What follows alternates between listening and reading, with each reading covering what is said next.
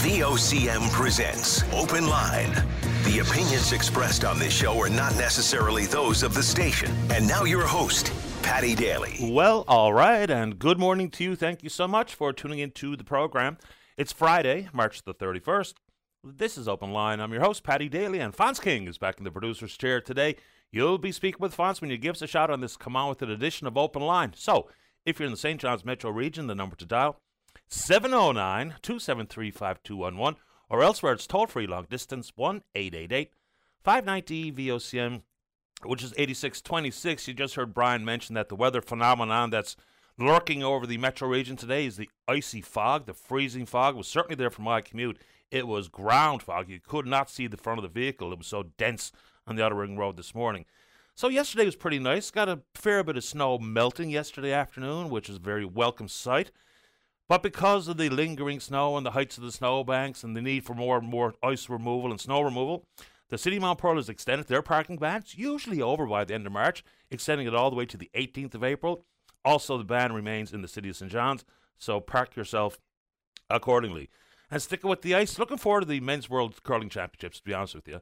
So, Team Gushue, Gushue making his fourth appearance at the Worlds. Of course, he won uh, in Edmonton in 2017, looking to get another title here in Ottawa. So, the hometown ice and the hometown crowd hopefully can push him over the top.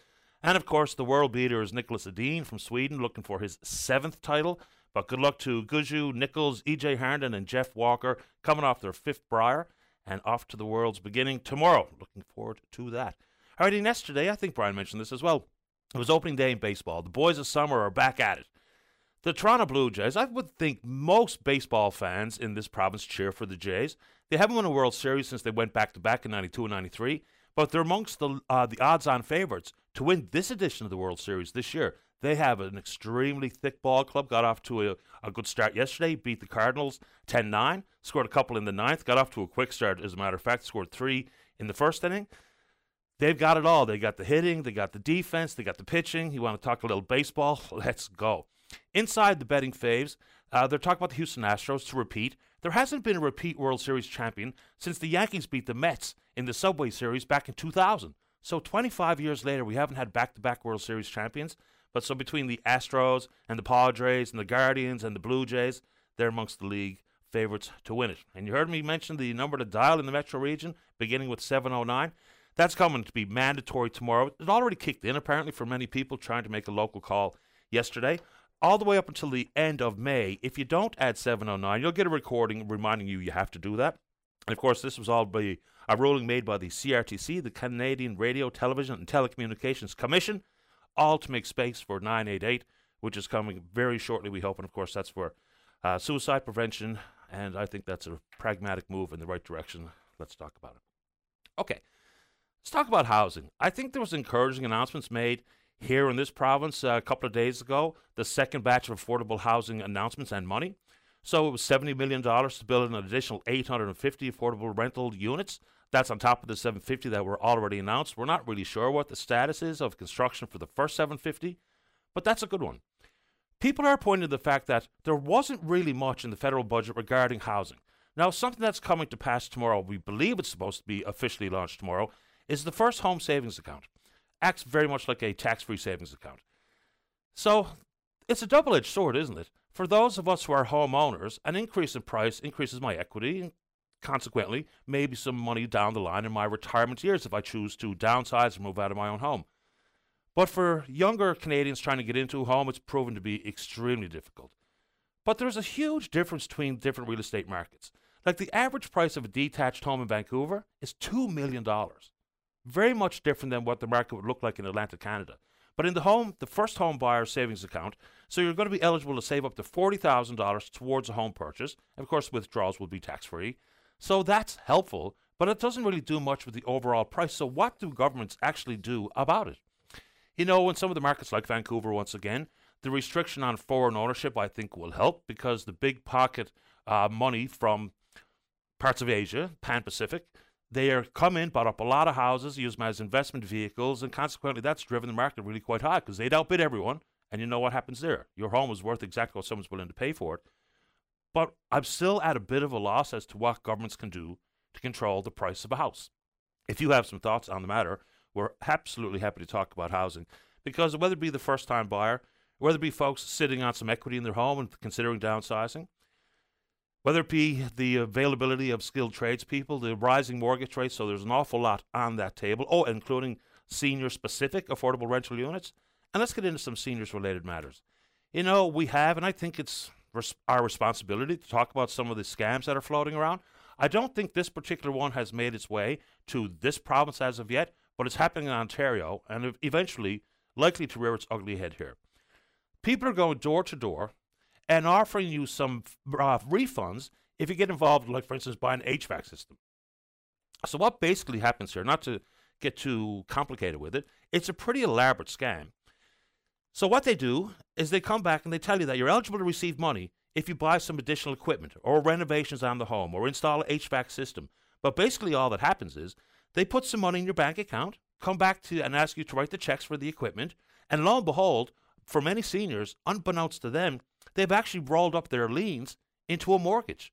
And it becomes a one year mortgage at 25%, and it doesn't kick until a year later. And so all of a sudden, these seniors, they find themselves in a position to very likely or quite possibly to lose their home. So every single time that something sounds too good to be true, it generally speaking is. So this mortgage scam is devastating. And of course, it can be easily sold because if you think that you can increase the equity and the value of your home and to get some refunds because of one government plan or another, they're not going to come knocking at your door. The feds don't come knocking unless it's with a warrant. So they don't come knocking to try to sell you an HVAC system because what happened? They rolled it into a mortgage. And it just it, you don't even know what's happening until it's a year later. And in this province, we're hearing from the seniors advocate Susan Walsh. Maybe Fonz, actually, I should have asked you this prior to the show. Let's see if Miss Walsh is available today.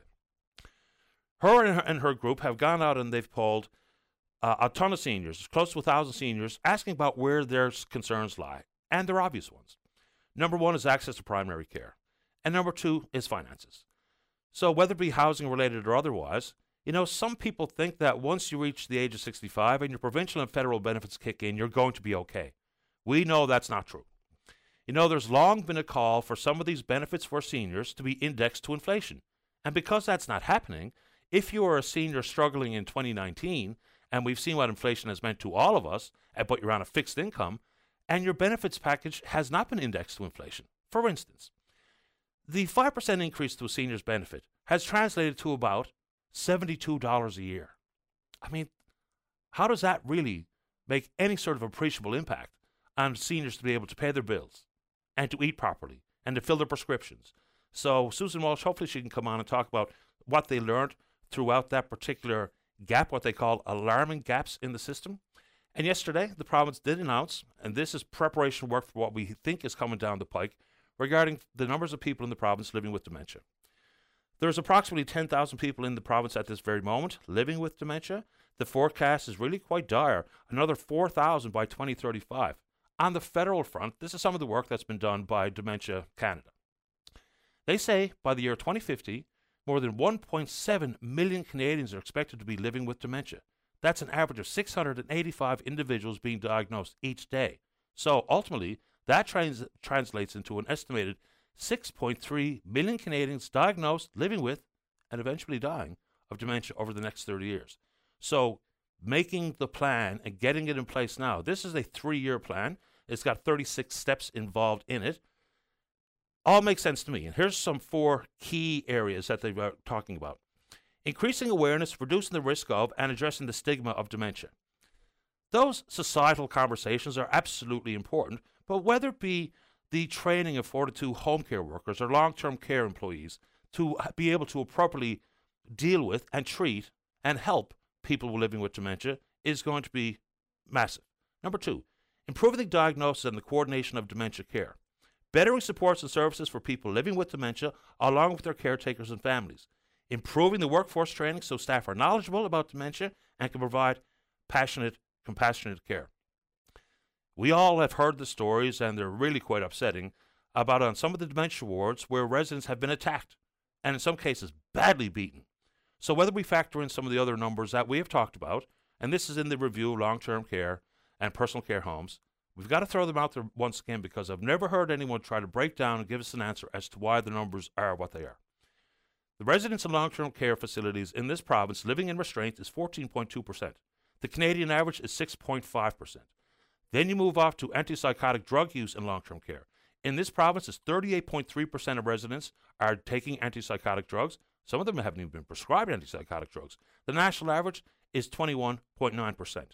Inside this dementia plan as well, they're going to deal with the curriculum in the K 12 system to talk about dementia. You know, sometimes there will be arguments or debates about what is age appropriate for one conversation or another. And these would be very difficult conversations, but some of the children, the students in K 12, may indeed have someone in their family, their nan, their pop, maybe their mom or dad, being diagnosed with and living with dementia. So just being honest about what's happening in the world is not about making people fearful, it's about making people informed. And consequently, the information can make you more compassionate and understanding and realize what's happening with either your family or your buddy's family. So that's going to be another uh, focus area, which makes sense. And of course, the tag on this, the cover page says the Dementia Care Action Plan 2326. It's good, but it's just a starting point. You know, can you carefully and properly come up with a long term strategy over this first three years of investment? It was itemized in the budget $3.5 million annually to fund the plan. And there's a bunch of short, medium, and long term goals. But if you want to take it on this morning, big conversation, especially if you are a caregiver a family member of someone with dementia, whether they be at home or in a long term care facility, let's talk about it. And you know, on that front, we also heard Susan Walsh say not long ago she had come back from meetings in Ottawa, and there was some rumbling, some talk about creating an aging in place tax credit. All of these steps are going to make it a bit easier to understand what's happening and how we appropriately treat, deal, help dementia patients and their families. All right, uh, sticking with healthcare for a second. So I guess we're possibly going to get a look at the final report regarding the cyber attack on our Meditech system. Some 58,000 employees and or patients have had their information compromised. Now, credit monitoring has been offered. We still really don't know much about it. We know who did it, apparently. We have no idea about ransom and whatnot. And the privacy commissioner, Michael Harvey, recused himself. I think he was unfairly tagged as having a potential for inherent bias. But anyway, we're hoping we get that report, and we're also hoping that that report is disclosed to the public. You know, I'm not so sure how many of us know the ins and the outs of the software systems and protections that could be in place. I think the most important part of this may indeed be not only the red flags, who knew what when, and maybe some of the work that was not done to protect the vulnerabilities, and what has been done since. Have we shorted up to the point where we can have a little bit more comfort in that our information is pr- protected as best possible? Now we know the hackers are relentless and they're they're really quite clever. They've hacked some major corporations and into some utility companies in the United States. There was a minor breach at the Pentagon, and so if they can get in there, they can get in anywhere. anywhere but we need to know what's happening. Sticking with some software-related matters, uh, Newfoundland Labrador Hydro continues their tests on the Labrador Island Link today. They began yesterday with a calibration test, and that's the same testing that happens today. There was no interruption that I know of yesterday. Following the calibration will be the real key. Is they're going to try again to flow 700 megawatts over the Labrador Island Link. Last time they did it, of course, it tripped the system. Power was restored quite quickly, but you know that's kind of offered as the good news is that will restore the power quickly. The real news is that it doesn't work, or hasn't up to this point. Hydro talks in quite optimistic terms, but until we see it and understand that it can work and can be reliable, and if the testing is unsuccessful this go around, we're going to have to wait all the way till next winter, where the temperatures and the load uh, offer a reasonable way to test the system. Okay, let's keep going. How we doing out there, Fonz? So we do know now what the total allowable catch will be for the 2023 snow crab fishery. So an 8.4% increase. Welcome news, of course. The controversy inside of 3L continues, whether it be the two separate biomass issue and what have you. But what we don't know yet is what the price will be. Six weeks ago, the Association for Seafood Producers and the union, the FFAW, Unifor, they attempted to put their heads together, come up with a negotiated price that all hands could live with, and that didn't work. So back to the price setting panel. Last year at the beginning of the season, harvesters were paid about $8 a pound at the beginning of the season. We are told, and I tried to confirm it, having a hard time with it, is the price that they're paying for Quebec harvesters because they're already at the grab. Closer to $2.25. So an 8.4% increase in the TAC is good, but we'll see what the eventual price comes up with, and then we'll see. Just like our property tax, right?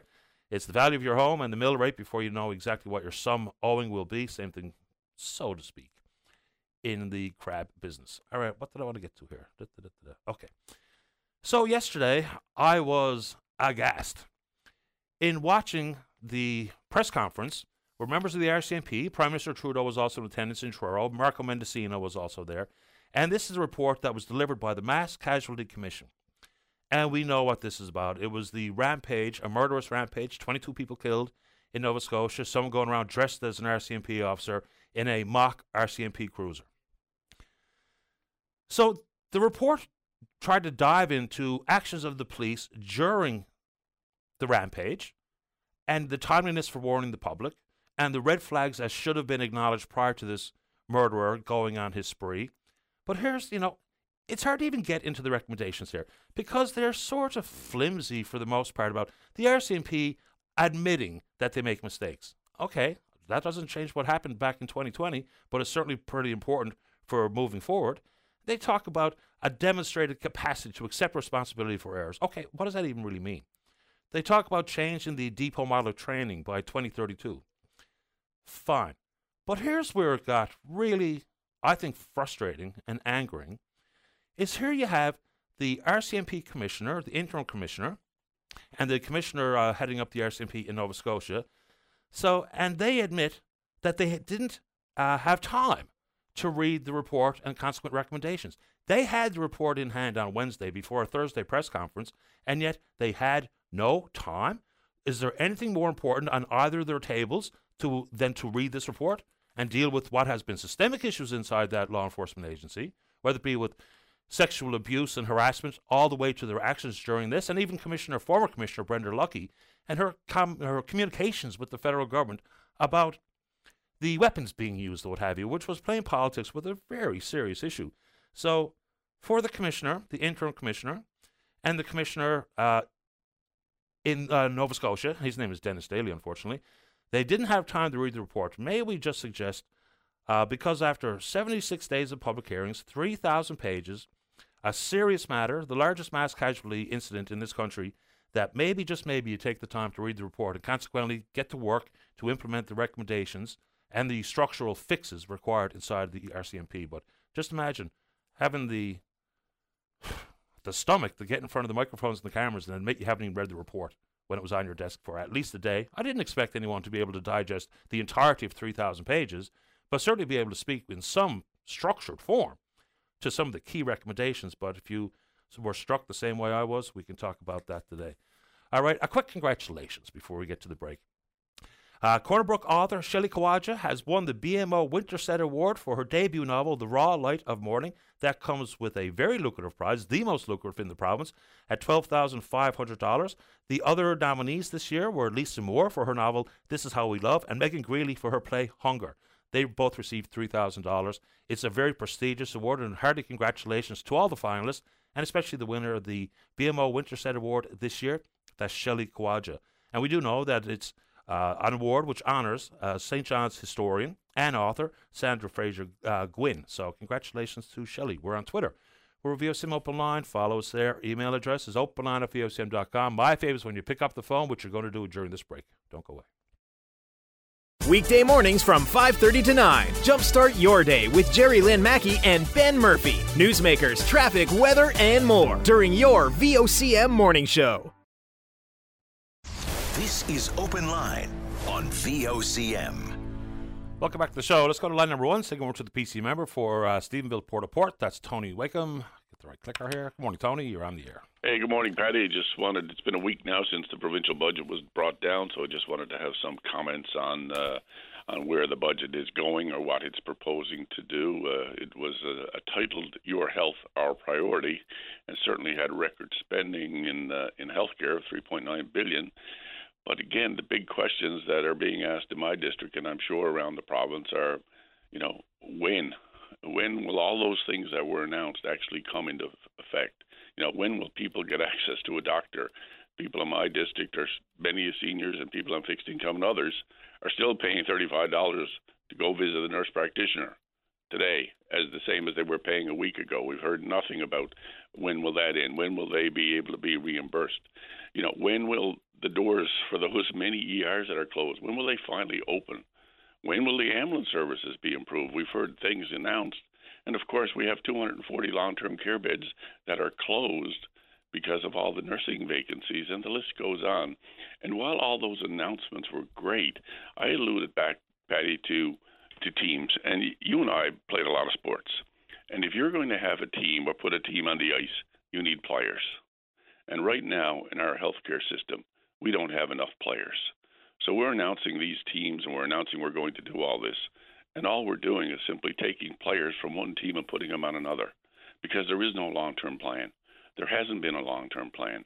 And that's been the, the shortcomings in this entire uh, government, their inability to be able to plan for what was what was being told to them since they first got elected, and failure to act on it.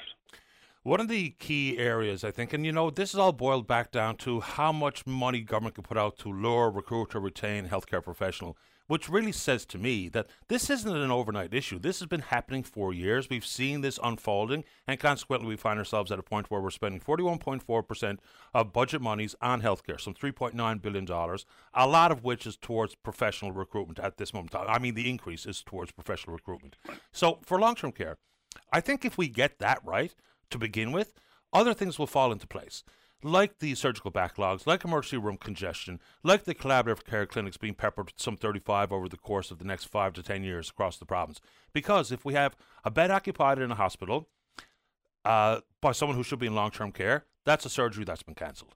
If we can put them into the long term care facilities, and I know the government has made another recent announcement about uh, registered nurses in particular and licensed practical nurses in LTC. You know, three thousand dollar retention bonus for a one year commitment, eight thousand for people moving from one sector of healthcare into long term care facilities. I think if we get that right, some of the other things fall into place. Not to say everything's going to be simple and all of a sudden we're out smooth sailing, but I think that's a really important starting point. Absolutely. And the frustrating part is, you know, if you think back to six years ago, seven years ago, five years ago, the nurses union were out talking about the need to do staffing reviews. The NAPE were out talking about long term care and the need to do staffing reviews. These things were being brought to government. And if they had to take a look at it back then and start increasing the size of the enrollment, the number of people that could enroll in these programs back then, maybe we would have had a better planning outcome than we do now. I'm not suggesting that it would have been perfect, but I, I'm suggesting it could have been better than it is now because what we're doing right now is a no choice budget. Basically, because they did nothing for seven years and finally fired their health minister, they're now for, forced into taking actions that they really have no other choice but to do. You know, we build we build long-term care beds, new long-term care beds. We don't have staff to put in them. Like there's something wrong with the planning process, and that's been the shortcoming here. And now, as you just said, we literally have to try and play catch up. So I would ask again has every single student in those classes right now, whether they be in the LPN programs, whether it be in the nursing programs, have they in fact been or are they uh, been offered contracts? How many of them actually have a contract in front of them now that talks about signing on with the uh, in Newfoundland and Labrador? But before you can even do that, you got to go back and look at the whole retention piece. Look at what the nurses union have said about what's happening and how they're continuing to lose nurses. And that's got to be a focal point right now. You need to be sitting down with the nurses union and coming out with a step by step plan on how you're going to keep the people we have and continue to recruit new ones. In short order, the uh, RN vacancies went from 600 to 752 go the, talk about going in the wrong direction. Uh, let's move on to another topic because I think this one has been yeah. in the news a lot regarding ground ambulance service. So we've seen the problems in whether it be in Trepassey or Cape Broyle or Whitbourne and Smith's contract that is now going to be in, in front of the courts. The whole bit about consolidating. I, there's a lot of questions that come with that. It might be a good idea, but we don't even know enough detail to give it a thumbs up, thumbs down, or even have a real conversation because we're not really sure what we're talking about. Is is it consolidation under the public banner? Is it consolidation under a private offering? They talk about exemptions. Where are they? Will this mean fewer ambulances, fewer paramedics? Is it all hub and spoke? Exactly what are we talking about here? It sounds like they are trying to deal with what is an obvious problem, but until we can answer even those fundamental questions, we're not really sure. That's exactly another point. In 2015, when the minister walked into the Department of Health, there was a report on his desk that had to do. It was called the Fitch report. It had to do with the how to overhaul the ambulance service in Newfoundland and Labrador. It was sitting there and has sat there now for seven years. And we're finally now starting to try to roll out, again, some kind of semblance of an, of an ambulance program. And we have not been shown any of the details. We don't know what it looks like. We don't know how much of the private operators have been engaged in this plan. Certainly, there are need, definitely need to be changes in how we deliver ambulance services in this province. There is no doubt about that.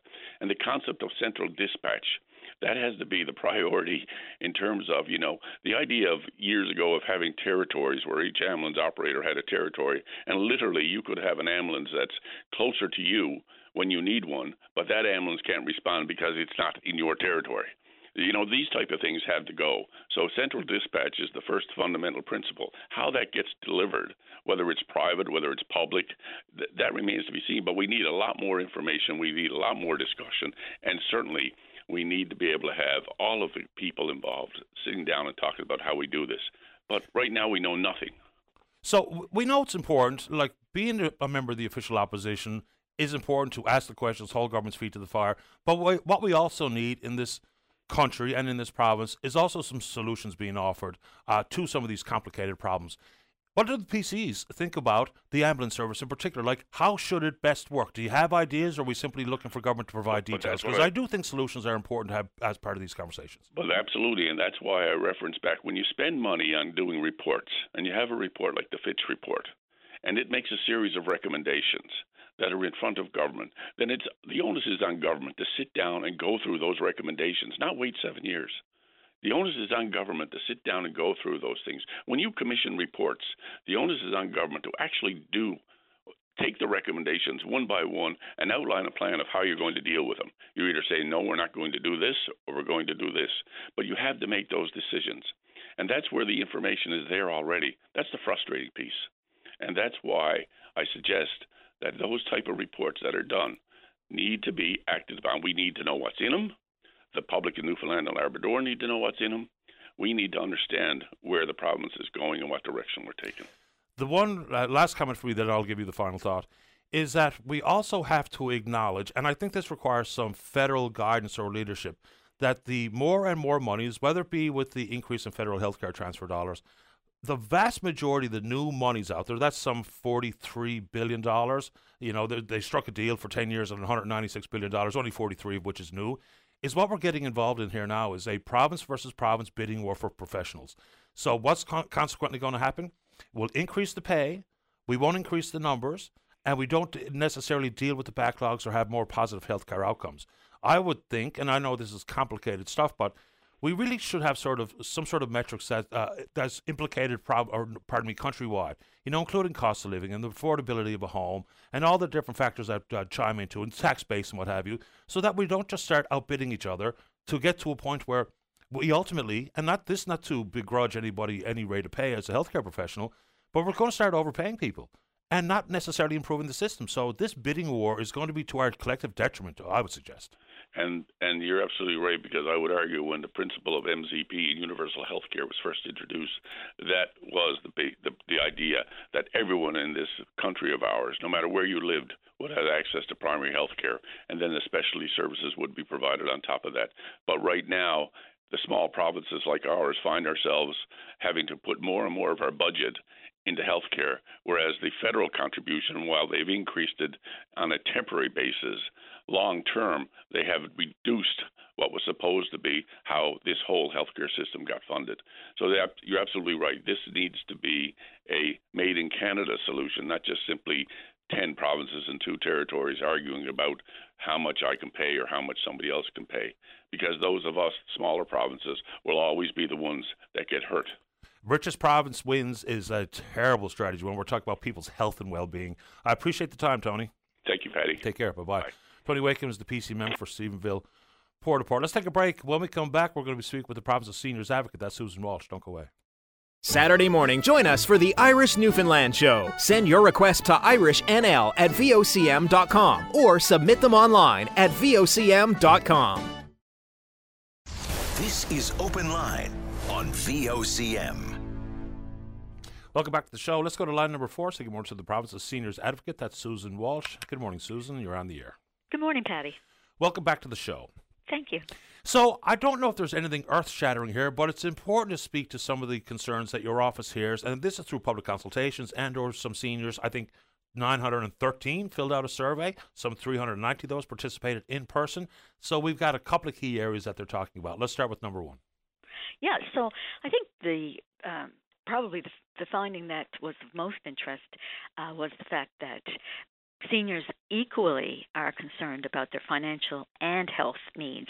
So, you know, I think we've often known that seniors obviously have concerns about access to health care, especially primary health care, but there may have been a belief that by the time people reached 65, they were getting their federal and uh, you know uh, Newfoundland uh, benefits, uh, the OAS, the you know GIS, the uh, senior supplement, those kind of things. That they were going to do okay. They they were doing fine. Well, this certainly the findings in this report, given that we had such a large sample size, larger than industry standard, uh, there you know is a, fair reasonable expectation that this is you know, clearly much what most of seniors in the province would say or experience.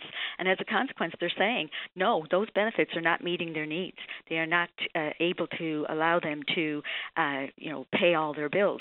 32% specifically said they can't afford uh, things like food, special dietary requirements, uh, health uh, aids like glasses, uh, walkers, canes, all those kind of things. Uh, it, it's concerning. It's concerning when you consider the determinants of health. Certainly tell us that you know if if the if your income level is lower, your health is going to be poorer.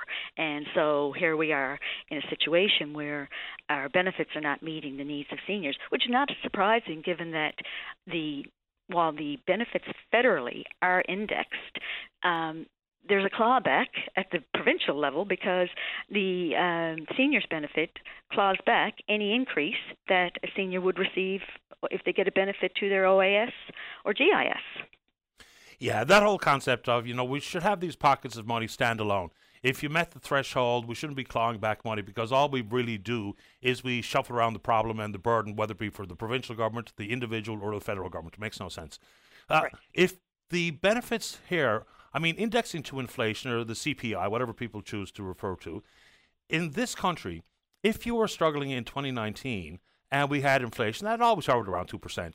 Now, where we've gone, especially with energy and food, the overall inflation, what is it, 5.2? But energy and food are the two contributors that keep inflation in those two areas much higher. There has been some stabilizing in the price of, of gas and diesel and what have you. But do we have some sort of understanding, whether it be percentage or dollar amount, uh, that would look like for indexing uh, provincial pots of money? How much more that would add to the seniors' bank accounts? Do we know that number? So that's some of the work that, that our office will now do. So the goal of this report was to really give seniors a voice, to hear what they had to say. We didn't, um, you know, we didn't specifically go to individual seniors. We said any senior in this province who wants to talk to us, come to us. And so, you know, and we went out, we consulted, online survey, all of that.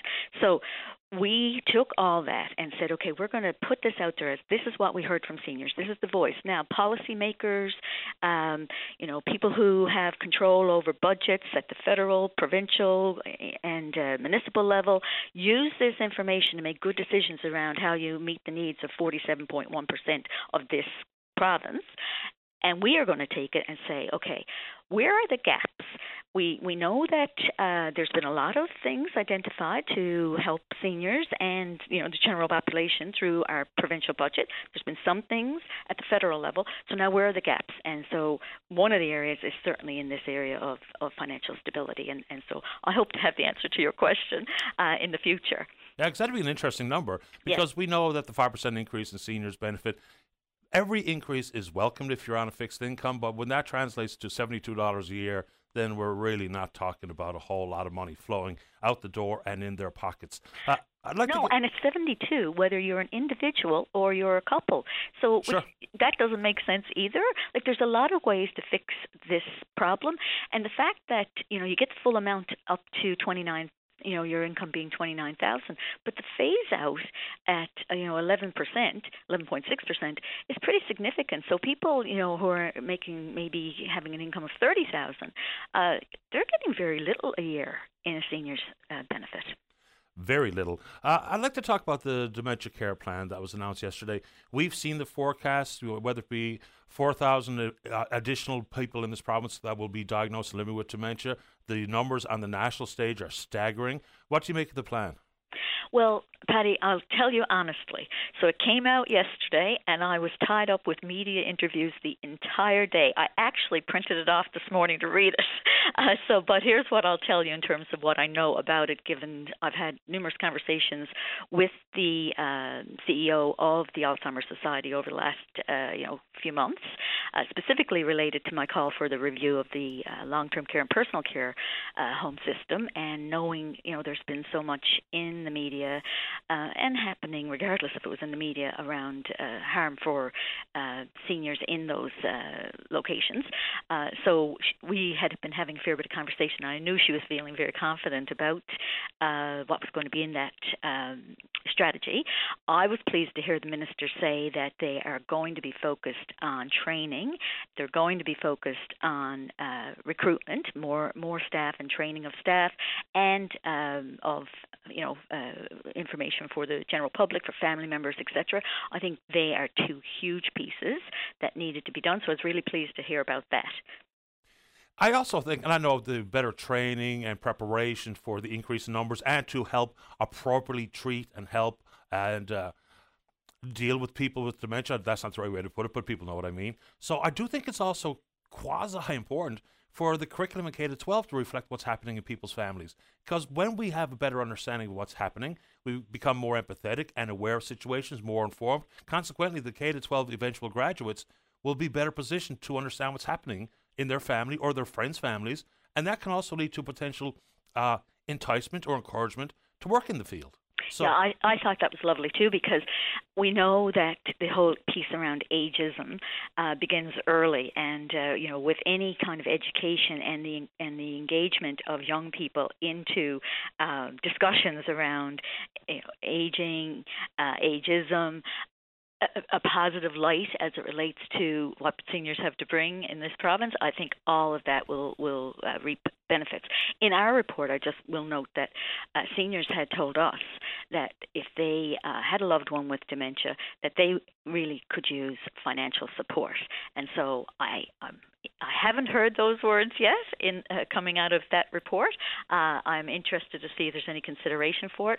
I know that in my discussion with the federal minister of uh, uh seniors, um, Minister Khera had indicated that they are looking at an aging at home benefit, and uh, I tweeted uh, and put out through my email uh, group that uh, I have for seniors in the province uh, that those consultations are now ongoing and that you can feed into uh, their survey online. So I know they are really uh, digging into that.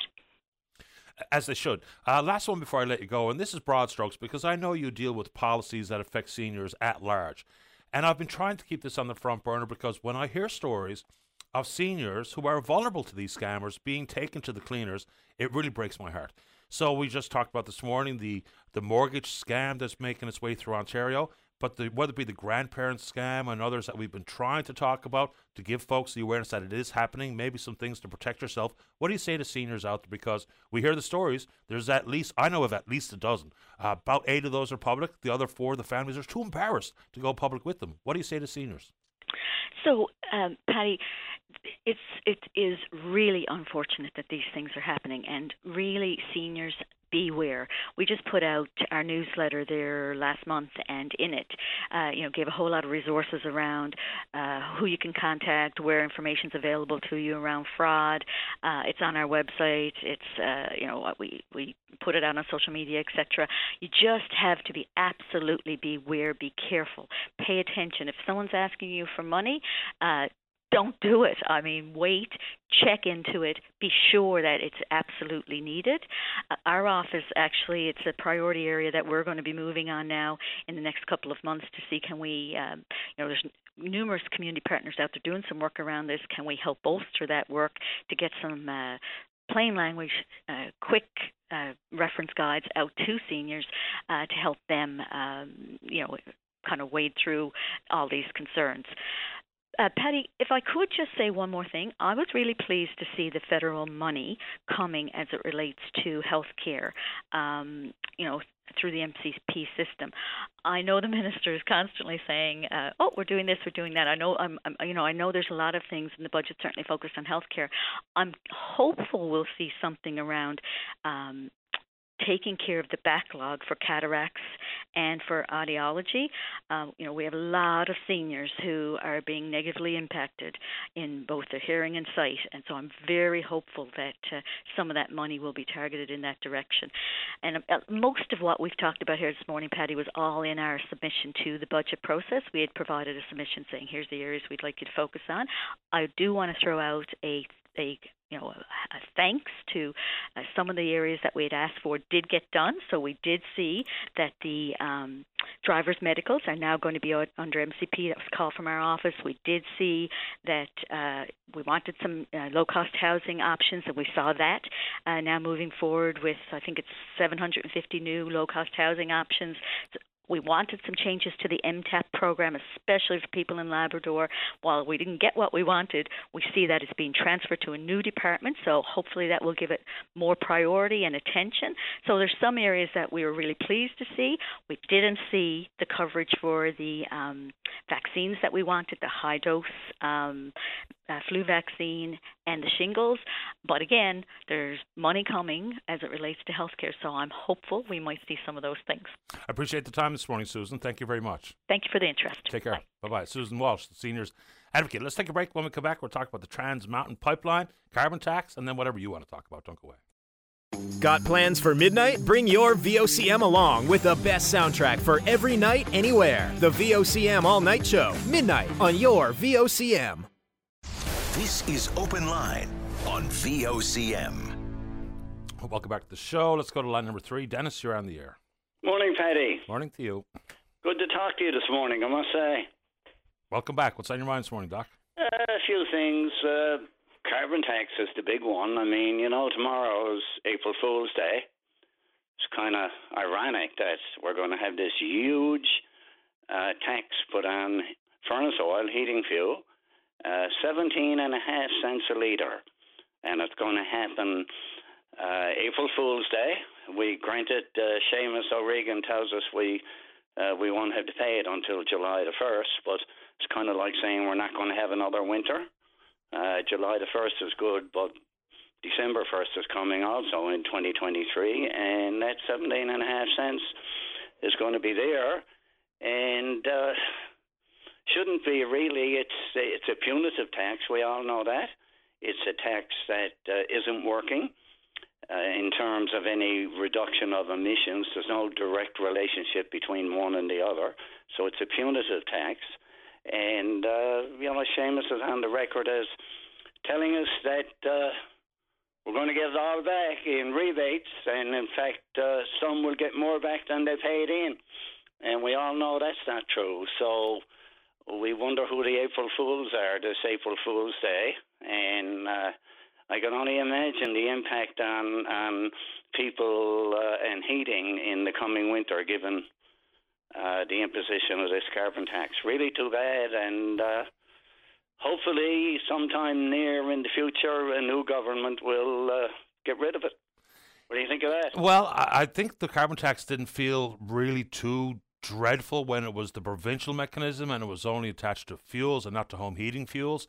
But it will be a problem for people heating their homes. There's no doubt about that. And the government can talk about programs to move from furnace oil to uh, any form of electricity and mini splits and heat pumps and all the rest. But that's not out there for a lot of folks as well. I mean, the upfront cost is just un- unmanageable for yep. many families here in the province. You know, so the exemption there shouldn't be a tax on home heating fuels anyway, if you ask me. But you know, with the new government, I'm really not 100% sure. And I just spoke with Pierre Poilievre yesterday about what their plan mm-hmm. looks like here. Because if it's just incentivizing uh, companies and stuff to do these things, well, there's a lot of that in this most recent Liberal federal budget. So I'm not 100% sure what the difference looks like. But I, I, I do think that we have played what is important policy has become really kind of bizarre politics it's not that long ago that a price on pollution, a carbon tax, was a conservative idea. So I don't know what happened. I guess it's as simple as the federal liberals put it in, so that makes it stupid. But you know, that's that's where I think we've kind of lost our lost the plot a little bit on how we talk about these complicated matters because it becomes very tribal as opposed to coming up with a good policy. Well, uh, yeah, I I think it was stupid when it was brought in, and I know that was uh, initially with the Harper government, and it's stupid today, and it's going to be even more stupid tomorrow when people wake up and realize they won't realize it tomorrow, but they will realize it and and their next batch of oil uh, after July 1st that uh, you know that 400 liters that you're getting in is going to cost you another 17 and a half cents and that includes, of course, uh, sales tax and so on. So, but it's interesting the comment you make, Paddy, because I had a very, very good friend of mine who had an estimate done, wanted to put a heat pump in uh, their house, which is heated right now by uh, hot air, forced air. And uh, the quote came back at a whopping $28,000. How about that? It's a big one. I've, uh, I've done some of that work too, just so I could wrap my mind around it. Not that I was planning any big change in my own home, but just yeah. so I had some numbers around so that when people talked about it, I had a little bit of, at least a little bit of information to yeah. uh, attach to the conversation. So we'll see what the future holds for that particular tax, especially on home heating fuels. You know, I think the province is going to be forced into a position where they're going to have to deal with it here on the local level because if we talk about home heat rebates and or removing any provincial tax from home heating fuels to help ease what is the pain that's coming and we keep hearing that it's going to triple but of course the tripling is in a uh, 8 9 year as opposed to just this uh, this July. So there's a lot to this conversation. The climate change incentives whatever they call it the the rebate you know $1312 for uh, a family of 4 helps but it doesn't offset the entirety of the implication of a especially a cold windy winter you're going to spend more than that in carbon tax over the course of a year, especially in the winter months. So we'll see what comes. I also see, Dennis, you want to talk about the Trans Mountain. What about it? Yeah, yeah. Now, there's a financial fiasco uh, on top of everything, I would say. Uh, our friend Justin Trudeau bought the pipeline, as as you know. I mean, you had a call on it yesterday, and he was spot on. Bought it for $4.5 billion, was going to complete it for, I think it was six and a half to $7 billion it's now up to $31 billion and not completed yet. Well, I thought the Conservatives wanted uh, the pipeline to be purchased. Well, I'm, uh, how do you mean? Weren't the Conservatives the loudest voice in the room talking about the need for Trans Mountain to continue? Because uh, yeah, the actual accurate history of all of this is that when the pipeline got shut down by the courts, it was because the process as put forward for consultations, what have you, was not followed and consequently was halted. Then they went back to the drawing board, yeah. did some of those consultations. The country, and especially Alberta and the Conservative Party, were quite clear. The pipeline needs to continue because the previous owners walked away. So yeah. the government either bought it or shut it down. And so the Conservatives wanted it bought, and now it's been bought, but now it's a, a still a problem. Yeah, but and, and who who did what is irrespective of the fact that we now have a pipeline that is costing $31 billion. Will never be and, profitable. And, and it may be more. Yeah. And and yeah, I mean it's going to carry a lot of Alberta oil to the coast of British uh, Columbia, something like eight hundred ninety thousand barrels Five ninety. a day, and and uh, you know um, uh, good for the province of Alberta in terms of bringing oil to the uh, uh, uh to the coast and for export.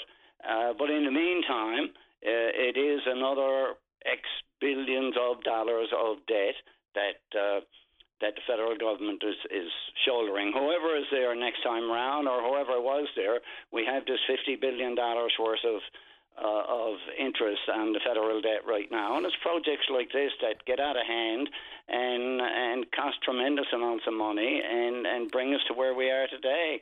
And you know, uh, you know as well as I do that uh, part of the financing from the Trans Mountain Pipeline is coming from the federal equity position uh, on Hibernia.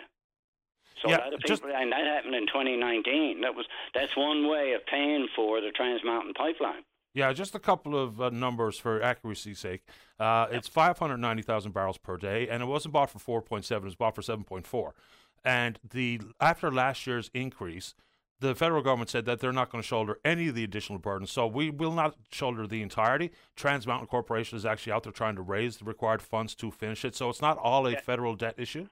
No, but and Paddy, it is 890,000 barrels a day that will travel because there are two pipelines. They're, they're, twinning, twinning. pipeline. Yeah. So the combination of the two is 890,000 barrels a day. Yeah, I'm just saying that it's 590 for the pipeline that's under construction. That Right. That's And, the issue. and the, the other one, of course, is carrying the balance yes, to the coast, right? correct. So uh, yeah, so I mean, life goes on, and and we're we're uh, faced with these uh, these expenses, and uh, you know, thank God. I'll finish off by saying.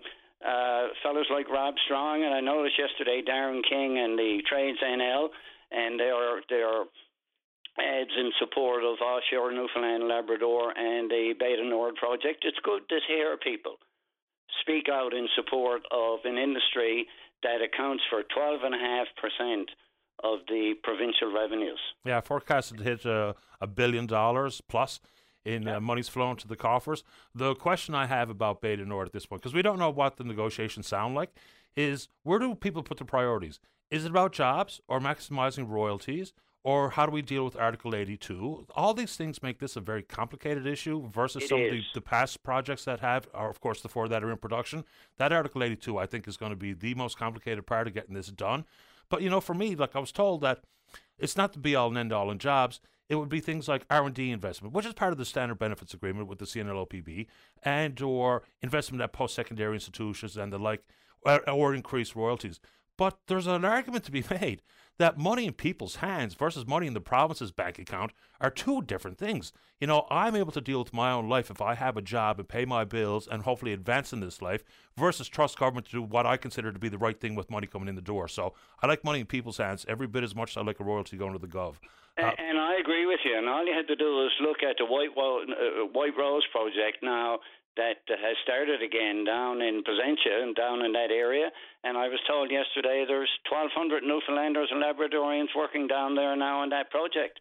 And they weren't working this time last year, and they're earning big money, good money that will be spent in Newfoundland and Labrador.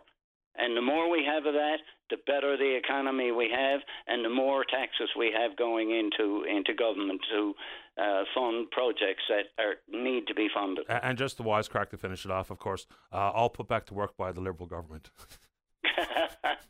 well, and I give him credit for that. But you know, you you you got to realize that if Justin Trudeau and Steven Guilbeault could put a knife in the heart of the Newfoundland offshore, they do it in a heartbeat. And if you want to know.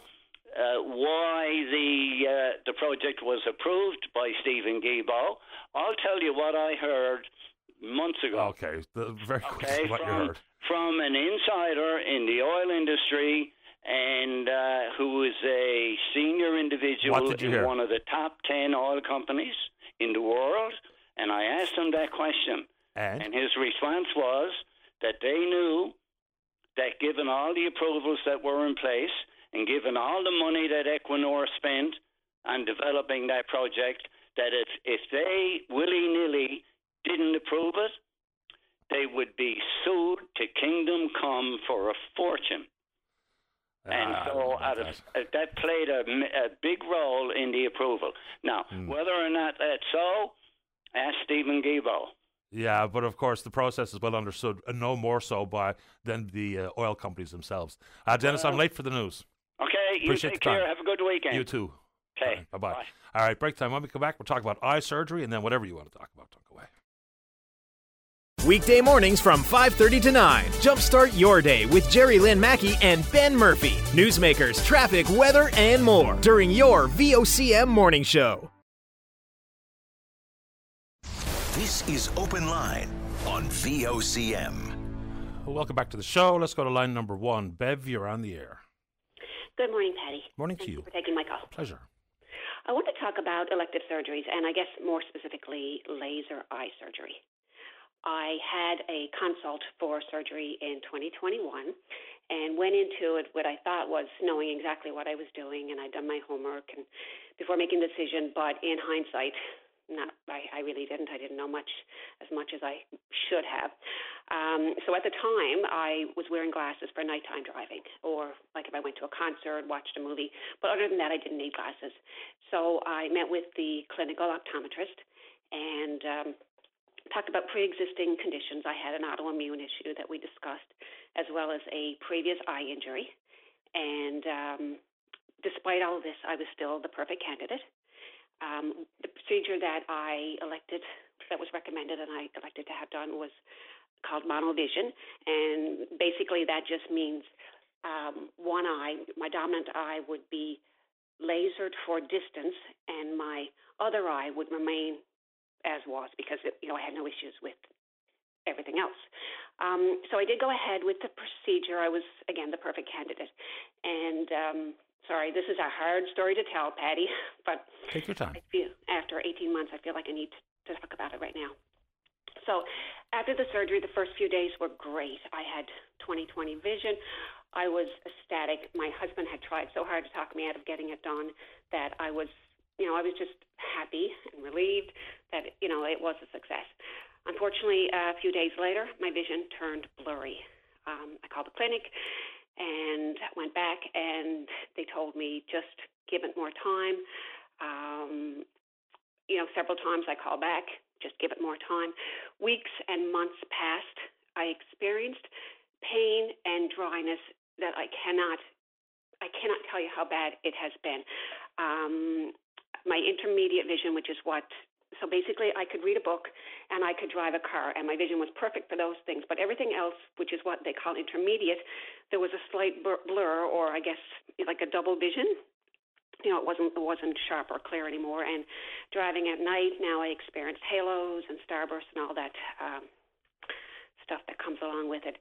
So after nine months, I call the clinic, and I, at this point, I'm upset. Uh, my daily life been quite significantly impacted by it. My productivity, uh, you know, it takes me three times as long to do something because I can't look at a computer screen like I would normally do. Um, so I did see the surgeon, and um, we discussed I had muscle damage done to the eyelid. Um, we, you know, the double blurry vision and the horrible side effects. Uh, he was quite blunt and told me, you know, I don't need to give it more time. That surgery was unsuccessful. And at this point, I had three options. I could get glasses for my new uh, vision problems with intermediate. Uh, could get a touch up surgery. However, that would mean there's a 30% chance that I would need a second touch up.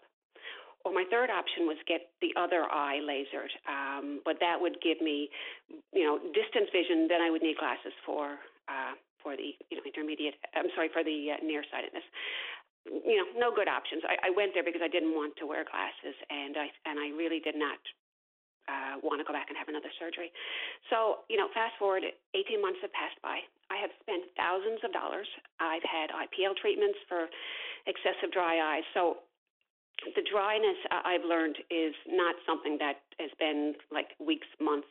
It has been years and years. I was never a good candidate for the surgery. And, you know, I went in knowing that dry eyes is um, sometimes that happens. People will come out with uh, that side effect. But I already had dry eyes and, you know, excessive dry eyes. So I, I didn't think it could be any worse. So for anybody who's struggling with the decision, trust me, when I tell you it can get worse, it can get worse. And, and, to the point of causing pain. Um, you know, it, not good. Uh, I'm now doing vision therapy, which we're hoping is going to help with my depth perception. Um, drops, ointments, gels, heat compressions, I mean, all of it. Um, a month ago, I joined a support group. Apparently, there's an online support group for laser patients that have experienced um, complications. And, um, you know, I've learned so much um, you know, and for anybody who wants to get educated, and, and that's my message here: get educated.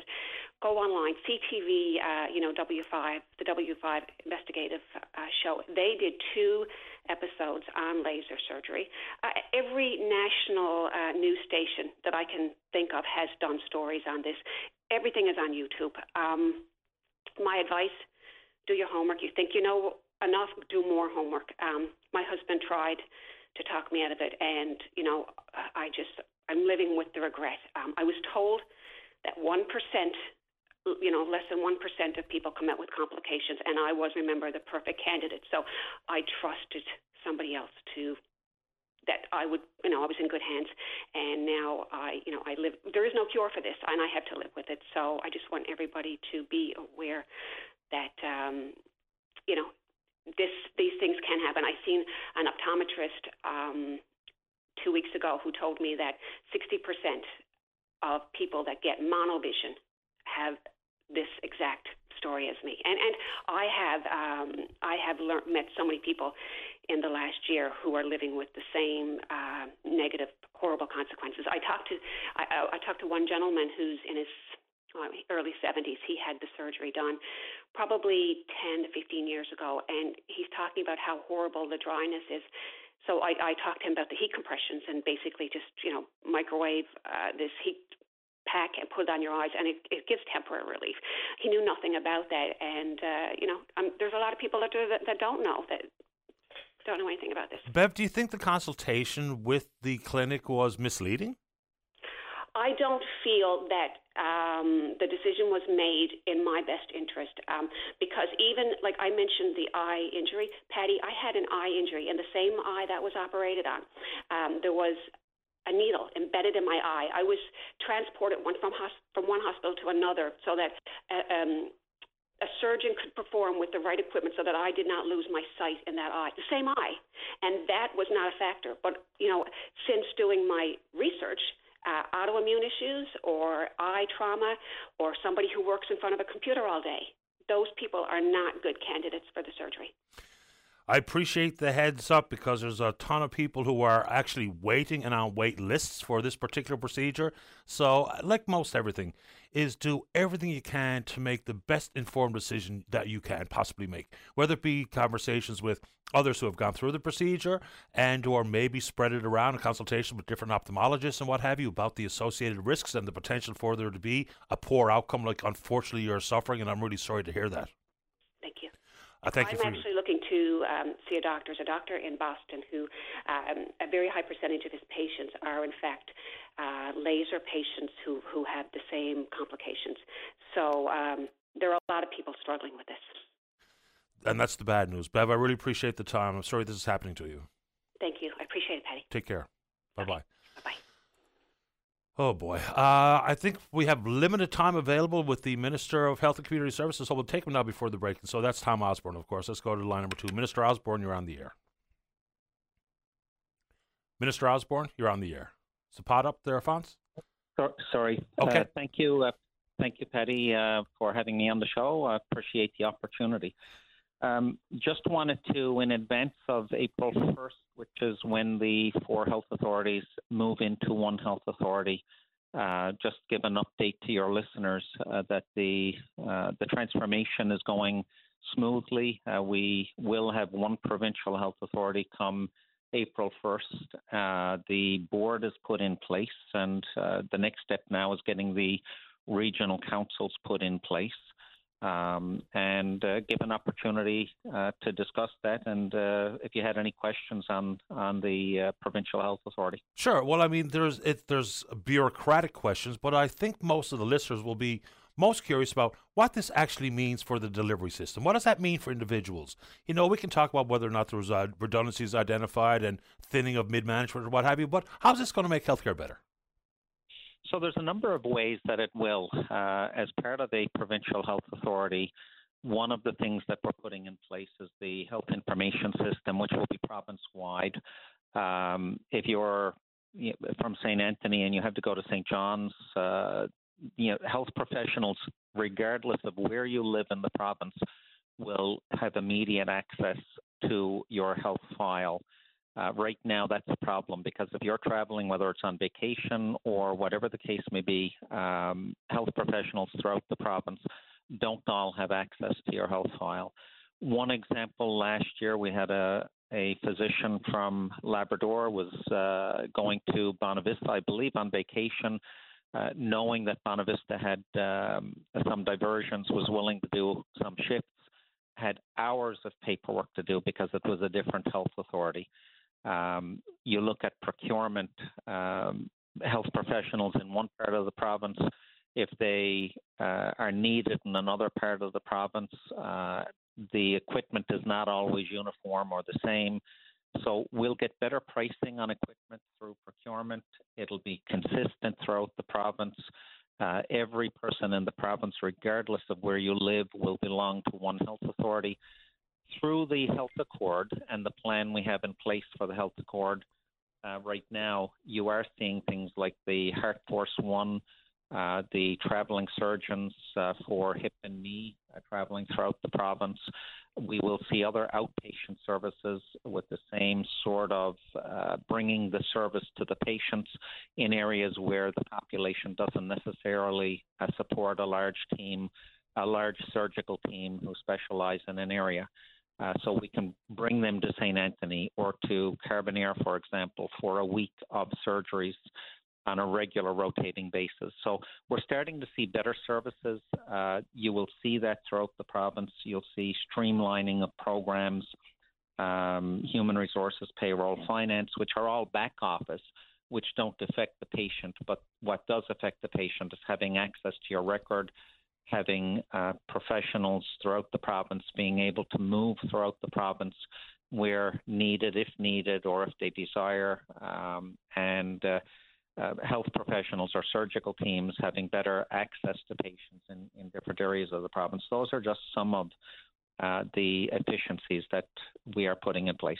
Does it come with the savings? Because you know the province talks about unprecedented and historic spending on healthcare, over three point nine billion dollars, forty one point four of the uh, 41.4 percent of the budget in full. So does this come with a price tag savings? It should uh, absolutely. Uh, when you look at uh, whether it's uh, payroll departments or finance departments, uh, human resource departments, for example, uh, we will need one instead of four. Um, when you look at again procurement of, of medical equipment, uh, if, if, you're going for diet, even as a patient, in, in outside of the savings, I mean, if, if we've got uh, the a tender going out for equipment throughout the province, not only do you have uniform equipment which provides better service, uh, health professionals can uh, you know ha- you know don't have to to uh, get familiar with a different piece of equipment in a different part of the province, for example. Uh, but there are savings in terms of purchasing in uh, you know throughout the province as opposed to a region. Nobody's cheering for anybody to lose their job, but we must have identified uh, overlaps or redundancies in the effort to be more productive and more efficient. So, will this reduce the number of people working inside of health in the bureaucratic levels? Yep. So when you look at back office functions such as human resources, payroll, finance, or corporate services, uh, for example, we will need fewer people doing uh, those positions. However, um, in this province, uh, whether it is a tradesperson, there's a shortage of those. Whether it is IT, uh, there are a shortage of those. Or health professionals, there are a shortage of those. Uh, we are in an era where we have uh, more jobs available in government than we have people, or more jobs available in the health authorities than we have people. Uh, so the employment impacts will be managed through attrition, and employees have been offered um, and, and will be offered meaningful, uh, comparable alternative employment. Uh, in in different areas of the health authority. Uh, I know your office told Fonz that you had limited time, but I really hope we can touch down on the consolidation of ground ambulance service. So, for starters, when when's the timeline for that to be enacted? So we've announced uh, $9 million in the budget for the integration of more than 60 services throughout the province. Um, right now, it's fragmented. You have uh, health authority offered services, you have community offered services, and private services. Uh, our private operators, uh, by and large, have um, you know served this province very, very well and have done a good job in the areas that they are in. Um, so the, the consolidation, the first step, uh, Paddy, is we are bringing in a consultant because it is so fragmented and there are so many different types of services in the province to help us integrate those services into a publicly run service. There may be, in very few situations, but there may be a community service in, in a particular area of the province uh, that would be difficult to integrate into the public system. The consultant will help us identify whether or not that is the case. Um, but the by and large, the the services throughout the province will be publicly publicly run Um, and um, you know, the next step is getting the consultant and then working with our uh, private ambulance operators on what that looks like and and communicating and um, uh, you know going through the process with them. Um, you know, so we're confident that uh, this will be a positive transition and support a, a more modern health environment. Uh, and uh, we look forward to working with our private operators as well. It, it will also provide a more equitable access to uh, to services throughout the province uh, as opposed to a fragmented system. So consolidated under the public offering. So do we forecast that this will mean fewer or more ambulances, fewer or more paramedics? And this, can we expect just a fundamental hub and spoke? You know, centralized dispatch areas that would simply work as, as I said, the hub and spoke. So do we think fewer or more ambulances and paramedics? I think you'll see a more efficiently run system uh, if you've got two neighboring services. Uh, so it, it, you know, if you've got two neighboring services, they, based on the population, need a certain number of ambulances. But with a central dispatch, the other aspect of this, uh, in terms of having a more efficient service, you will have central dispatch. And first responders, whether it is ambulance um, uh, or, or police, for example, uh, in this year's budget, there is investment for a uh, radio system throughout the province to modernize that system. We have first responders in this province right now that cannot communicate with each other uh, because the, the radio systems as well are fragmented and antiquated.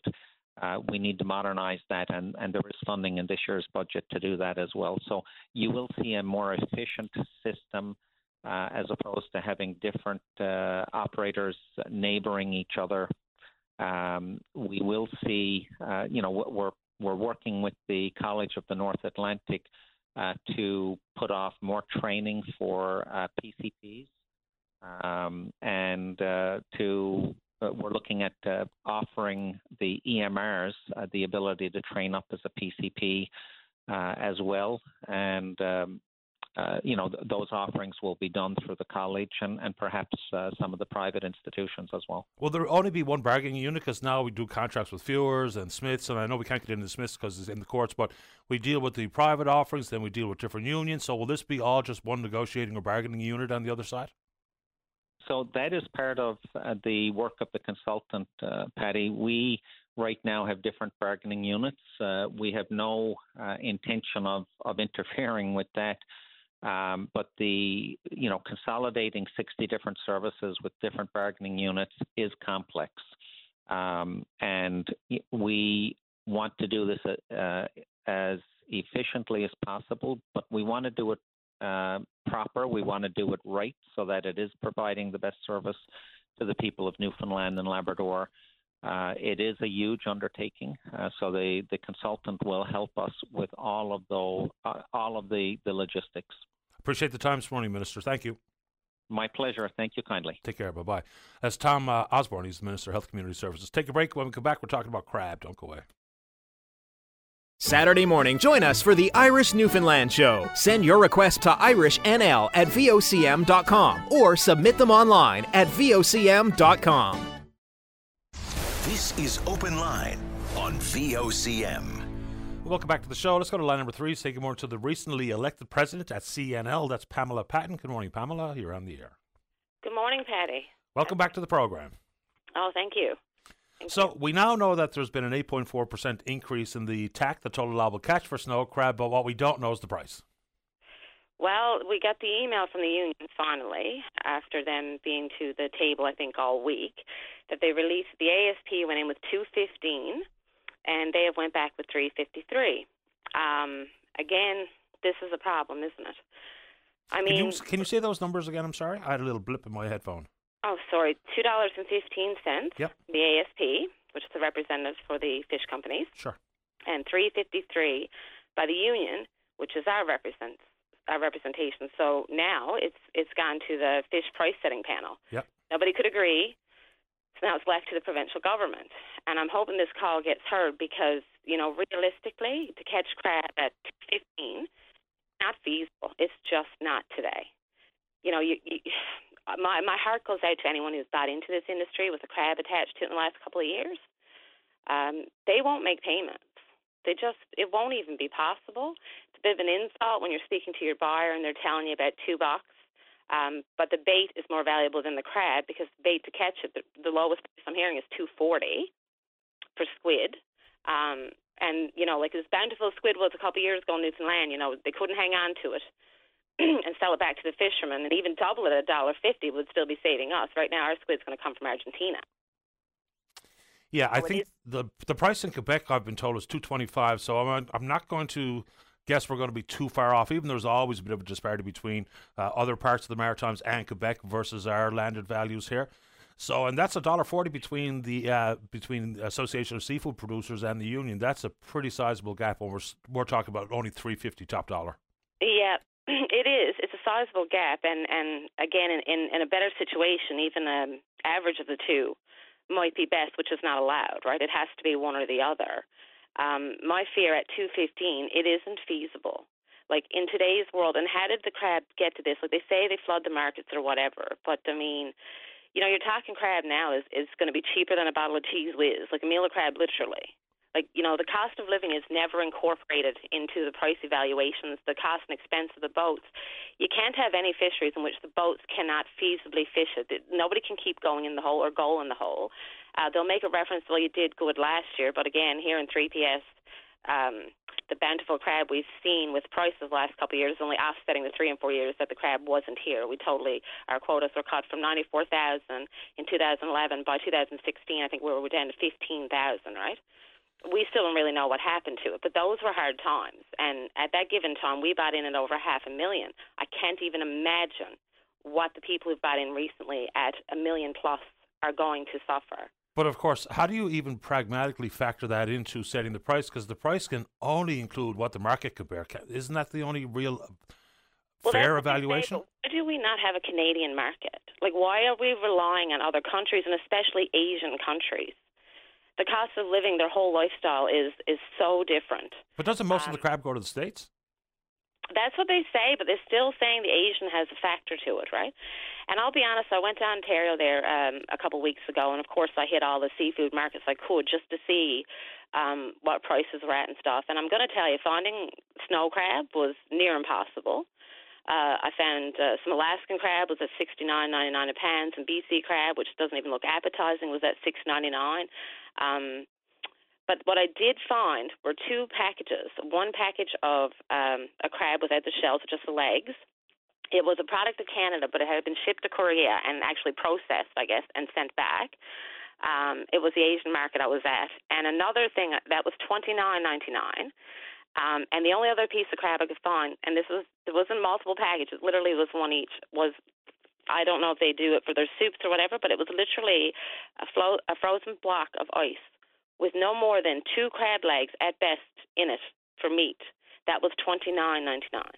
Well, Pamela, are, are you suggesting that uh, the processors aren't trying to find a market like closer to home is a better profit margin as well. So, you know, I know the white tablecloth in the United States has really been the home for a lot of crab over the years. We can talk about Russian crab in Japan and what that means for however much snow crab is left in cold storage.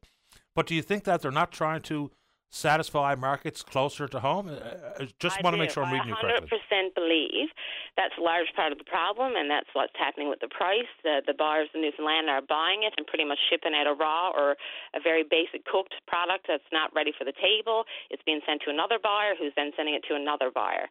And everybody wants to make money, but it seems like, you know, the fallout is once again going to be on the fishermen it's uh, I do believe that in this case, you know, they're saying they don't have um, any market. Well, I'm I'm not. I don't entirely believe that. I know it's been a drop, but I don't believe there's no market because, like you say, they wouldn't want to buy a Period. Um, but they still want it. And um, again, if, if if more processing licenses were given out, maybe local. Um, while I was in Ontario, I didn't find this place. When I came home, I've been doing some research, and it's really interesting. If you look up um, Cuddles Seafood. I'm just one second. I got the name here. Uh, Cuddles Fish Market in Kitchener, Ontario. I actually spoke with the owner. Very innovative. It's the neatest thing I ever seen. It's almost like Amazon for fish. and they will ship anywhere in Canada. And not only can you buy a species that you want, you can even buy a menu, and they have recipes. So If you wanted to order fish chowder, they're going to send you your scallops, your shrimp, your fish, along with uh, a milk and your cream of mushroom with a recipe card. I mean, these are innovative, and I have family all across Canada. Everybody's crying for seafood from Newfoundland. Yeah, fair enough. I, I always harken back to uh, one time, this is a number of years ago, in Florida at the grocery store, salt fish from this province. And at that time, I think the the harvesters at the wharf were getting in and around 50 cents. And a pound of salt fish at that grocery store in Florida was eighteen ninety nine. So it touches a lot of hands before it hits the consumer.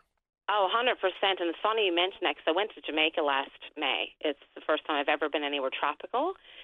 And when they knew we were from Newfoundland, that was brought up it's a big thing in Jamaica too. Salt fish is one of their traditional dishes. Yeah, that's right. And Newfoundland was one of their biggest suppliers at one time.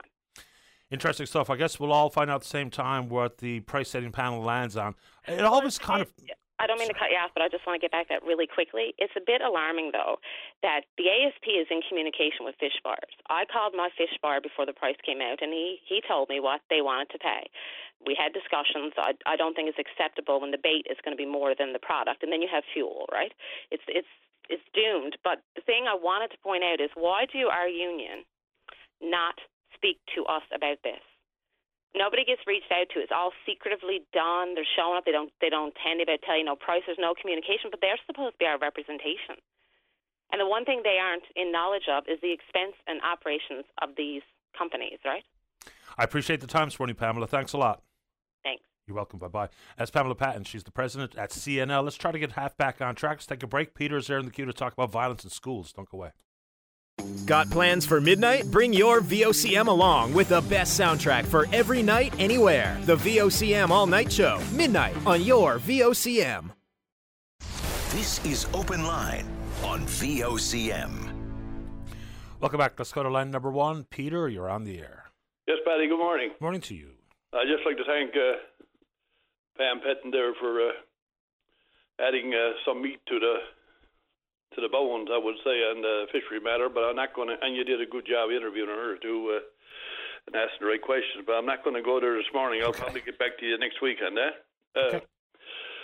Paddy, uh, like uh, I think I listen to too much news, and I think I listen to too much Open Line and everything else. But uh, it gets uh, like as a, as a grandparent and stuff like that, someone who's after going to school themselves, and uh, who is after putting their children to school and now got grandkids in school. I think you know, like there, there's a lot of things lacking. Uh, that that like when we went to school, like we didn't go to the principal office. You know, like somebody might have went to the doctor's office, but after that, everybody played and got along good together after that. You know, but uh, then uh, the kids went to school. Well, bullying was picking up then, to say the least, in the 80s, 90s, like that. And uh, today, I think it's at a whack, and I think the the government has turned a blind eye to it, and I think you know, like uh, teachers are not really uh, able to do anything. And uh, if someone complains about being bullied, uh, they'll go to the principal's office and they'll complain about somebody bullying them, and then you know, like that person will go back to the classroom. Then the teacher or the principal will go up and get the uh, the one that was accused of bullying, girl or boy, and uh, bring them down to the principal's office. So it just gets worse for the person that really reported the the it, person for bullying. It can, you know. But from where I sit, and my wife who's a teacher, and my boys just recently through K to twelve, is I think we put more focus on the person who has been bullied or has been on the receiving end of a violent attack, and we try to help protect them and shuffle them around. We don't really do enough with the perpetrator themselves, which I think adds to the problem. And last comment to let, let you go, Peter. You know, I'm not so sure it's any worse today than it ever was. When we were in high school, I graduated in 1986. There was plenty of fights. There absolutely was. I went to a pretty rough high school. I think the difference now is that because everyone has a recording device in their hand and they're surrounding the fights and stuff and they're taking the videos and they get posted and widely shared and consequently it gives us the feeling that things are much worse, as opposed to nobody ever recorded any racket I was ever in down by Rennie's River after school. So I think we're just seeing more, which consequently makes us feel like it is, uh, or, or there is more. Well, it's true. There's a lot of lot of merit in what you just said, but at the same time, if we just keep like turning a blind eye to it, like when some kid 16 years old comes back and shoots up a school, Oh, let's not say that. you know what I mean?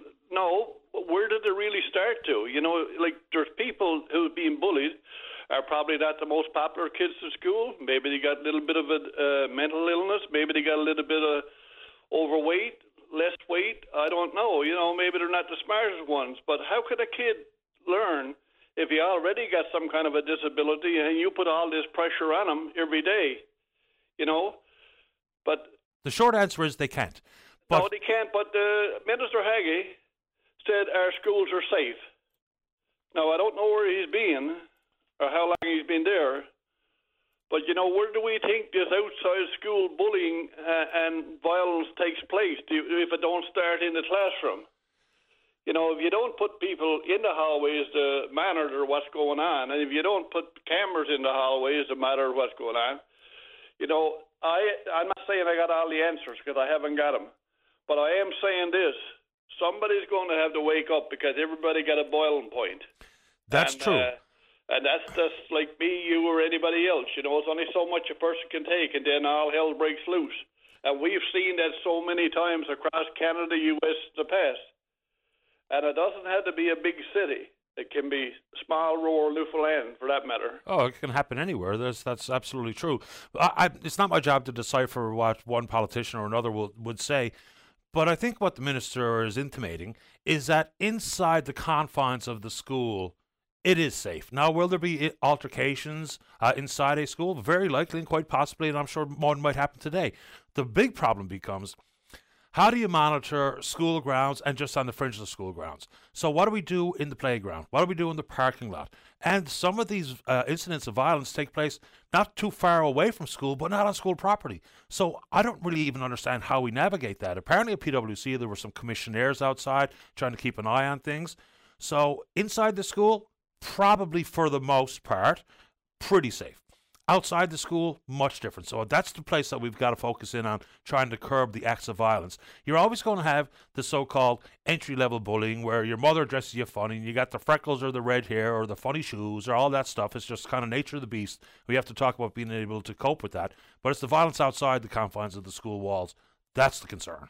Well, you know, maybe if somebody was monitoring the hallways and monitoring the school grounds, maybe then, if you see this going on, well, that that person who was monitoring could bring it to the school, head of the school attention, and maybe then they could address the parent of the child that's doing it, because we all know, like a bully or bullies, it's a very cowardly act Sure. whether you beat up an old woman in a senior's home or whether you beat up kids, you know, like, uh, you know, attack kids violently. They're like wolves and coyotes. They hunt in packs.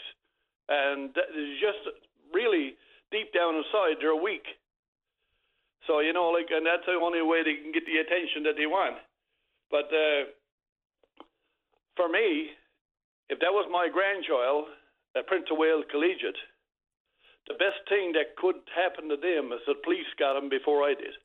Well, the You police I did get wouldn't him. be able to tolerate somebody doing that to my grandchild. I know, Oh, I get God. that. I get that, Peter. And we all worried about our children and their grandchildren when they're out there. I'm going to leave it at this last comment, and I'll give you the final thoughts.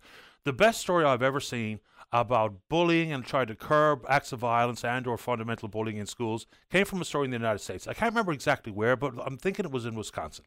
And what they did was the most popular people in the school, the high school quarterback of the football team, and other super popular uh, boys and girls, or young men and young women, what they did is that they saw the folks who were being taunted and attacked.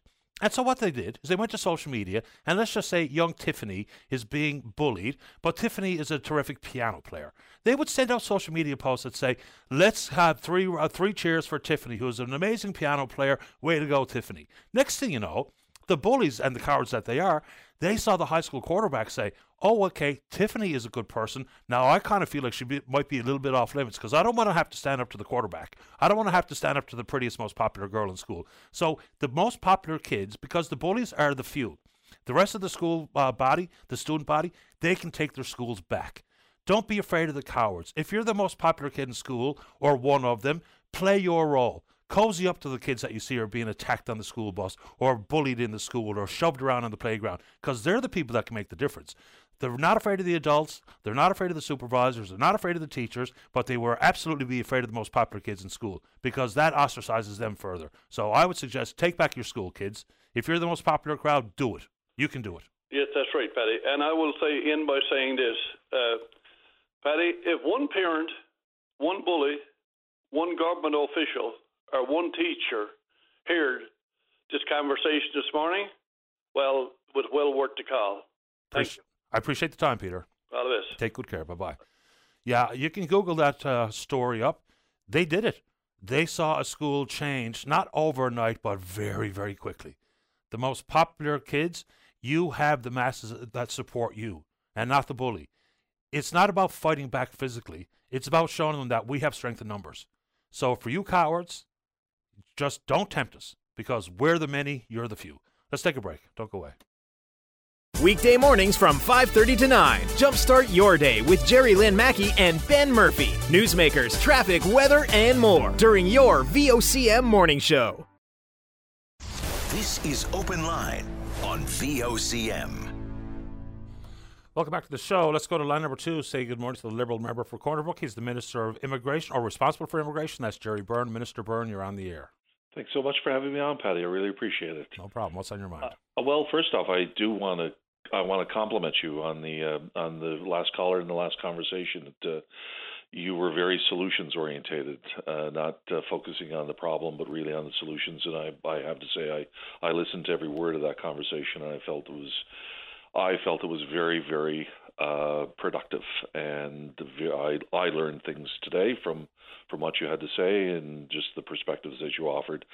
Dig in, be part of the solution, be imaginative. Don't uh, just simply address the core, the the obvious. Go deeper, and um, and bullying can be resolved, and it, and it takes a community to do it. And so I, I just had to say that it uh, left a uh, quite an indelible mark on me. I appreciate that. You know, take back your school. When it becomes an act of violence, let's stop calling it bullying. Let's get law enforcement involved. So from the bottom, we'll work up and we'll see what we can do to. You're never going to eradicate it, but you can control it. Uh, okay, I appreciate that. So, Minister with Byrne. that said, uh, community, uh, community within communities. In uh, here on the West Coast, uh, we took an opportunity, a decision to to bring a, a group of Ukrainians who were ready, willing, and able to join the workforce, join, join the labor market.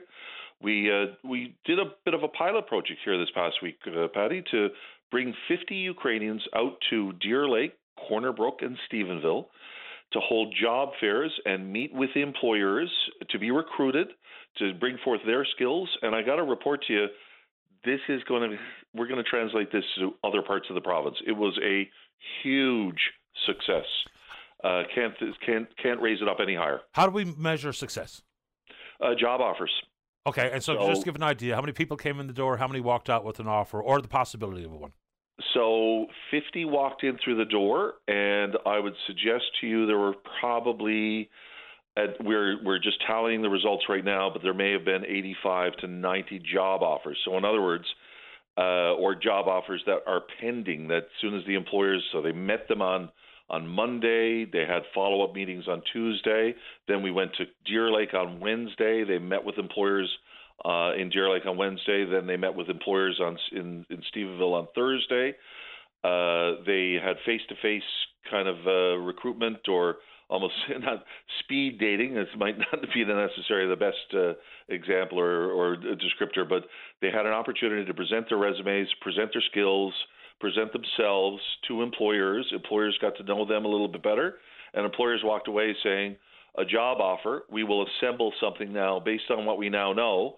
We will assemble something and send you a." Uh, a job offer in the very, very near future.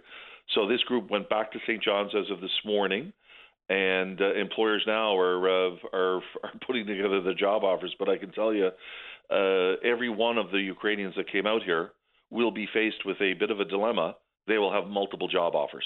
Good problem to have. So, yeah. with the Ukrainians or any newcomer, the couple of obvious hurdles will be the transference of skills, licenses or accreditation, and then, of course, being able to speak the language. Because on a job site, for instance, if we're working as a tradesperson or what have you, language becomes the ultimate uh, issue when we talk about safety, for instance. So, what are we putting in place to not only coordinate these job fairs, but to deal with skills and accreditation and language? Beautiful. Uh, that's exactly what has to happen. Is that there uh, for successful resettlement? It's a job, it's housing, and good English competency to be able to integrate well into the workplace and into the community. So this is about the jobs. Employers were tasked with the uh, with the responsibility and the option to work with the Ukrainians on housing solutions for related to their employment, related to their being our new neighbors. And English as a second language is readily available here on the West Coast for Ukrainians. We actually did a tour of some of the facilities so that they could actually meet some of the instructors. And that's one of the great things about the Ukrainian community, Paddy, is that part of the of the group that came here were English as a second language instructors. So they were Ukrainians who already were capable of assisting their their own people, their their their their fellow countrymen in the task of learning the English language, and so they will be principally some of the uh, the best English language instructors. So you're absolutely right. A uh, quick update before we run out of time. Get to the news. There was a lady called. I'm pretty sure it was this week talking about one Ukrainian family that has been in a hotel room. It's a family of five in a hotel room since the 6th of January. We have talked about the fact that there is a housing crunch across the country, you know, access to healthcare and all those things. Are more and more newcomer families finding a place to live because the affordability issue is real. A family of five in a hotel room for months on end is not good for them or us or anybody else. So, what's the status of finding homes? so we've had a huge surge uh, with the federal government uh, uh, had had previously announced that March 31st, today, was the last day for the issuing of the federal visa and work permit and the federal supports, because there is a small amount of money that's being given by the federal government directly to the Ukrainians, uh, three thousand dollars per adult, fifteen hundred dollars per child. Uh, that was potentially destined to come to an end uh, as of March 31st. What happened in the last several months, Paddy, is that the number of Ukrainians who have come deliberately and directly to Newfoundland and Labrador as their choice, uh, leading up to that potential closure of the federal programming, we've had a huge surge in the number of Ukrainians. We now have 2,400, just over 2,400 Ukrainians living in Newfoundland and Labrador. Some of them are in temporary housing, so that has put a little bit of an extra, uh, an extra strain on things. But we are extremely confident that that will work themselves out. And that's one of the reasons why we went to the West Coast to start to move around to to to introduce and to uh, encourage Ukrainians to look at other parts of the province.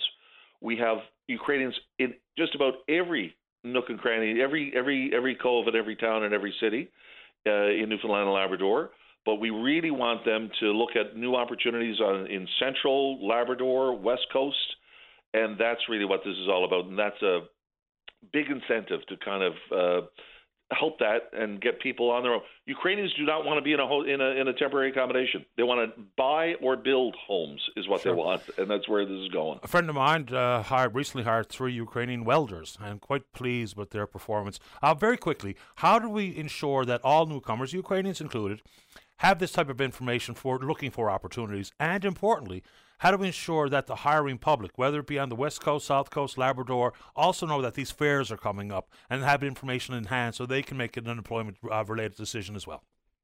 Well, this conversation is certainly going a big way in that process. The ANC and their Access uh, Employment Service, the Association for New Canadians, has an employment service. They've been doing a lot of the work. Task Force NL has been engaged in this. They were involved in this particular West Coast job fair. But uh, really, what it all boils down to is that I have taken a decision that just as I rolled up my sleeves and uh, and brought and encouraged Ukrainians to come here, that's now become such a you know we've we've we've really succeeded at that in many respects. I am rolling up my sleeves uh, and um, working on the job situation. Let's get these are people who are ready, willing, able to work. I've had every employer who I've ever you know, spoken to who hired a Ukrainian has nothing but glowing stories. They just say their only comment is, "I wish we had done this months ago," and that's that effort is going to ramp up in the uh, in the coming days, weeks, and months ahead. I appreciate the time. To the news we go. Thank you, Minister. Thanks, Paddy. Take Bye-bye. Bye bye. Minister Gerry Byrne, Minister of Immigration. Time for the news. But very quickly, an emailer looking for contact information for Susan Walsh in her office at Seniors Advocate NL. And so the contact telephone number, if you'd like to get in touch with the Seniors Advocate's office, uh, the toll free number is 1 833 729 6630. That's 1 833 729 6630. Or the email address is a simple one is seniorsadvocate at seniorsadvocatenl.ca. Take a break. When we come back, we'll talk about the price of food. Talk away. Saturday morning, join us for the Irish Newfoundland Show. Send your request to irishnl at vocm.com or submit them online at vocm.com. This is Open Line on VOCM. Welcome back to the program. Uh, let's begin this hour on line number one. Leonard, you're on the air. Hello, Mr. Daly. Hello. You got me? I got you. I'm, uh, talking to you before, uh, once or twice, but I never got seen be a, a good, uh, uh, a talk, but, uh, I'm going to try to straighten it out now. Uh, I was just thought I was talking to you one time about, uh, when you was down in Alberta, young fella, I was after of being there then, uh, with James Roszko that killed them four cops. Right, I remember that. I was there at Yeah, the well, time. I'm not on top of that now because that's that's water under the bridge. We don't want to bring that old shit up now, do we, buddy? I don't know. You brought it up. I'm talking to you this morning about uh, start off. I got two or three little small things I'm going to get them off my chest quick because I'm slow behind you. Uh, first thing, I, I got everybody calling me because I'm a spokesman here from Harbour Grace area a little bit about uh, about this uh, grocery grocery job that we start we start out with Paddy about. Uh, I don't want to cut too long. You cut me off, but that's the way it seems like. Uh, it's about the grocery stuff. Four hundred and sixty-six dollars with the grocery the grocery job for uh, on the go from uh, the federal uh, about. Uh, it's about the groceries. It's uh, two uh, a man with two children gets four sixty-six. Have you heard me? I'm listening. Four sixty-six, right? For a family of four. That one.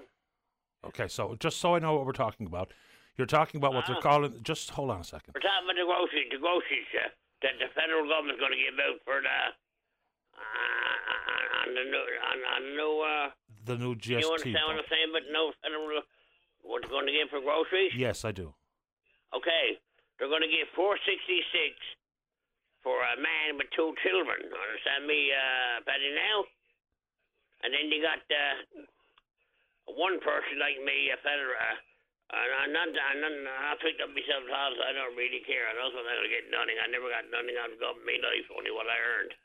Uh, we got another one there is, uh, I believe it's two thirty-three for someone like me, and then there's another one two thirty-four, one dollar more. I don't know about I don't know about that one, but for, for a senior on their own, it's two hundred and uh, thirty-four dollars. That's right. Pardon? For it's one. There's what? Two hundred thirty-four dollars. Yeah. At one There's time. Another one there for two thirty-three. That's that's for the welfare. That's on welfare. Don't get none one. They get a dollar less. That's no big deal, in it, Paddy. What, what do you think of that, Paddy? Well, I don't even know if that's true. To be honest, I haven't seen that broken down like that. But uh, And there's four. I don't understand the one. There's four. This is what I'm calling about for a lot of people. This there's four sixty-six for a man with two children. right. That's who gets it. Now, Mm-hmm. what about the man that got, like a lot of people in my area, a lot of them, they got one child. They still get in my category, like me.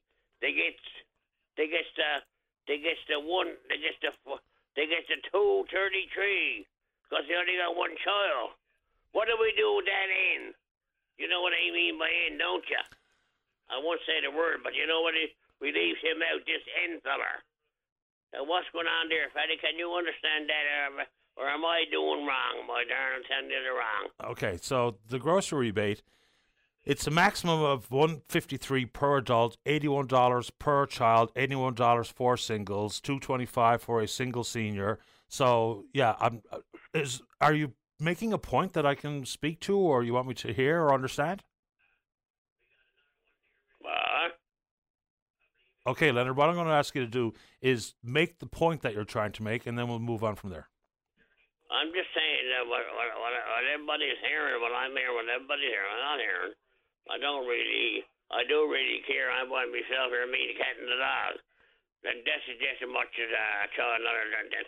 What they're saying, what, what they're saying on the two or is anyone federal, this is federal, that's not to do, Paddy, though, but they're saying it's $466 Yeah, I heard that part. for a person that rears up two children.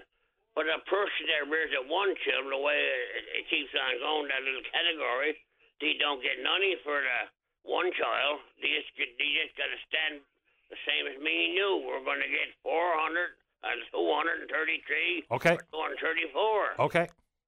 Can you understand what I'm saying, Betty? I suppose, but what uh, what is the point you're making, though? I know the numbers. you know numbers. I do. Well, what is the point? Why are,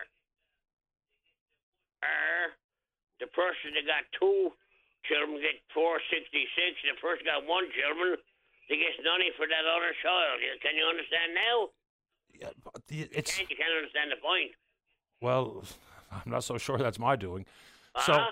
I'm not sure that's my doing. So it's eighty-one dollars per child, right? So that's the one-time grocery I never heard nothing about that at all, Paddy, but I'm sorry to cut you off there because Okay. I never heard nothing about eighty one dollars per child. Okay, So now- a person that gets two Leonard, Leonard, you complained about me cutting you off when I haven't been doing it at all.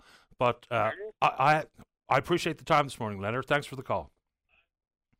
I'm just saying the person that got Yes, uh, I know. I, we heard the numbers. That's right. You, you're you're pretty close uh, to the numbers that you offered. two, person that gets two thirty, Leonard? two thirty four will also get eighty one dollars for one child, right? No, that's a total sum. The the breakdown Uh-huh. is.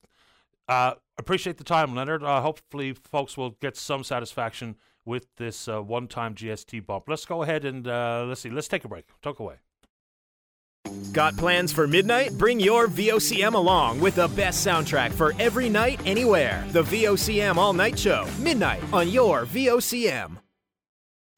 This is Open Line on VOCM.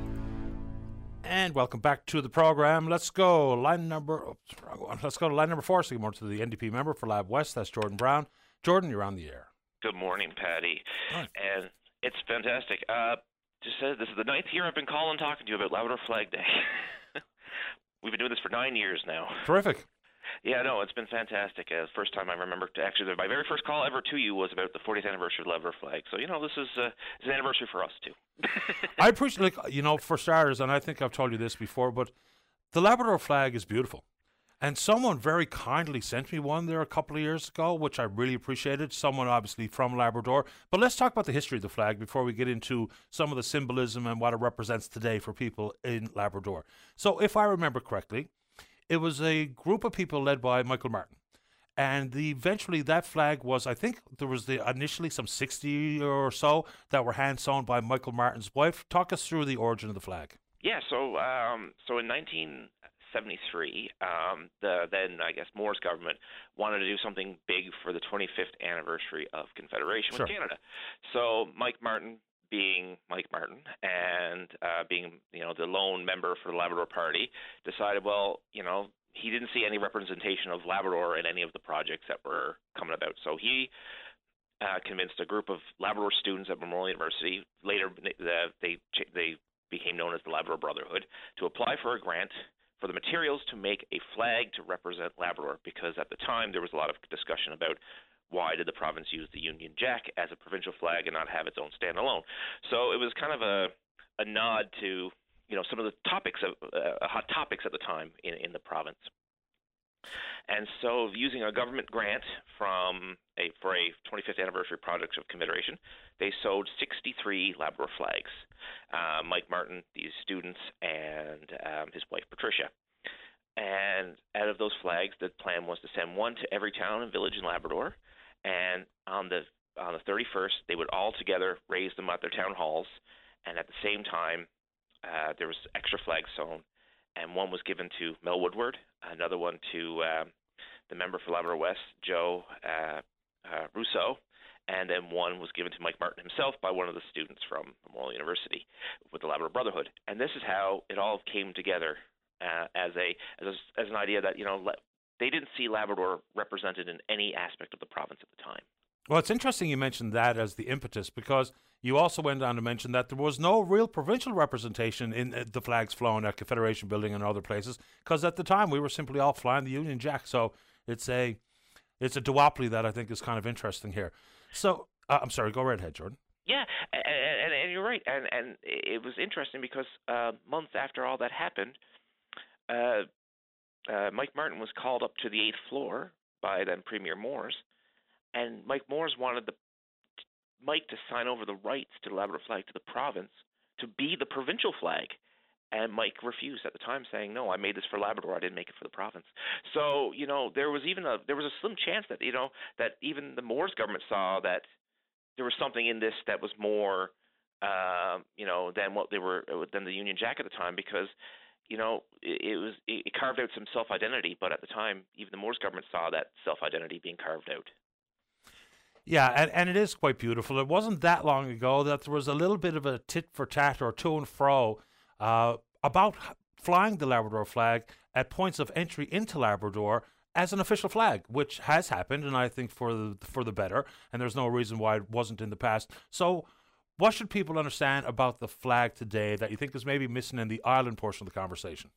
Well, you know, it, it, it's a symbol of you know uh, of you know the uniqueness that our province is because remember we're two large land masses joined together in a political union, and at the same time, you know, we share a common history, but we also share distinct histories separate too. So it's one of those things about you know cultural sharing and you know the identity that you know we can have multiple identities in one place. And at the same time, you know, people uh, on the island should be proud of the fact that you know that we are such a very unique place because there's not many places in the world that is a uh, that are like you know new we are Newfoundland and Labrador. You know, there's only a handful of countries in the world that got that and you know the two places that actually coexist. And you know, this is uh, a part of it that you know they, that if someone from the island sees a Labrador flag out in the public, they can know that's still my province. That's still the same place I'm from. It's just one half of it. And so, you know, there, there is still that common thread that we should all, uh, you know, eh, join together. And, and just like your conversation you, you you just had with Minister Byrne about, you know, the newcomers coming to our province and, and, and finding and building homes. It's the same thing. We, we, we we're a we're a fabric. We're we're like a quilt, a beautiful quilt with different pieces in it, and that's how we should continue to be. That even this Labrador flag is still a part of the of a larger quilt that makes up our our province. Yeah, and I mean, there's I think different regional cultural attachments in different parts of the island as well, which there's nothing wrong with that. If we were all mirror images of each other, I think it'd be a pretty boring old vanilla place to be. Uh, so I do appreciate the flag and happy Flag Day to you. And you know, we see that stylized image of the black spruce, which I believe is the most common tree in Labrador. Is that it's true? the most common tree in the entire province, Okay, actually. good enough. and uh, and it's interesting is that um, eh, when we used it, uh, we used it as a as a symbol of uh, of unity because we're all from a common stock. We're all we're all you know we're all human, and but we have different branches, which means we're, we're you know we're different groups, but we're all we all come together at, at the very end and the point. And that's the interesting part about it is that it's a little life lesson, but you can see it because if you ever pick a black spruce twig, it'll look like that. And then you can kind of look at it and go, oh, okay, this this makes sense, right? Because we're all we're all we're all in this together. And that's how I look at it. Is we're all in this together. I'll take it. Appreciate the time this morning, Jordan, for our ninth annual check-in. Take care, my friend. All the best. Bye bye. Jordan Brown, NDP member for Lab West. Uh, let's go to line number two. Jason, you're on the air. Yes, Paddy. Yes, sir. Uh, one question. Now, uh, everybody's talking about uh, social assistance checks now. A couple of years, a nice while ago now, they've been having them on the, it was the 15th and the end of the month. And then they changed that from the 1st to the 16th. that made everybody lose a half a check a year. Now, a lot of people are talking about. Uh, I phoned Tony Wakeham and asked him about it, and I phoned my worker about it, and uh, no answer at the worker. They don't give you that number no more. It says that it's disconnected. So I phoned one eight seven seven, and now they says that checks are going to be due on the first and on the 16th, no matter of a weekend or not, because a lot of people thought that they were going to get their checks today. So see where I'm coming from. So right now, checks are not in. Are banks going to be open tomorrow? My bank is. I think most Your banks bank- are open on Saturday. Not Oh, on well, Sunday that's though. not, so, that's not so bad though. But uh, even yeah, no, no, not on Sunday. Yes, because I'm noticing now on the calendars, Saturday used to be red and yellow used to be red. Now it's only Sunday that's red. So what is it? A six day work? Six work days now? Well, I can't speak for every bank because I'm not familiar, but I know the bank that I use is open on Saturday. Yes, because um, if we're going to be paid on the first, if it's on a weekend or not, that's uh, extra four months, an extra four months in a year that everybody will be getting their check on the weekend. Okay, and so the concern there is that you won't be able to cash it if you get it on a Sunday immediately. Uh, well, you wouldn't be able to pay your light bill you could pay it the next day, on a Monday right? and rent. Like like right now, I'm spo- uh, I should have my rent paid today, and now I'm not going to be able to do it until tomorrow. I mean, they're not they're not open tomorrow, so now I got to wait till a Monday. Who's not open I'm tomorrow? From. The landlord. They're not open Saturdays. I'm Right, so. I had to phone. I had to phone him and tell him, well, uh, checks ain't in today. So, like I, I said, you're going to have to wait till Monday because they're not open uh, tomorrow or Sunday, right? Yeah, I think it's uh, like if if I was due some money tomorrow, uh, I'd make myself available to take the money.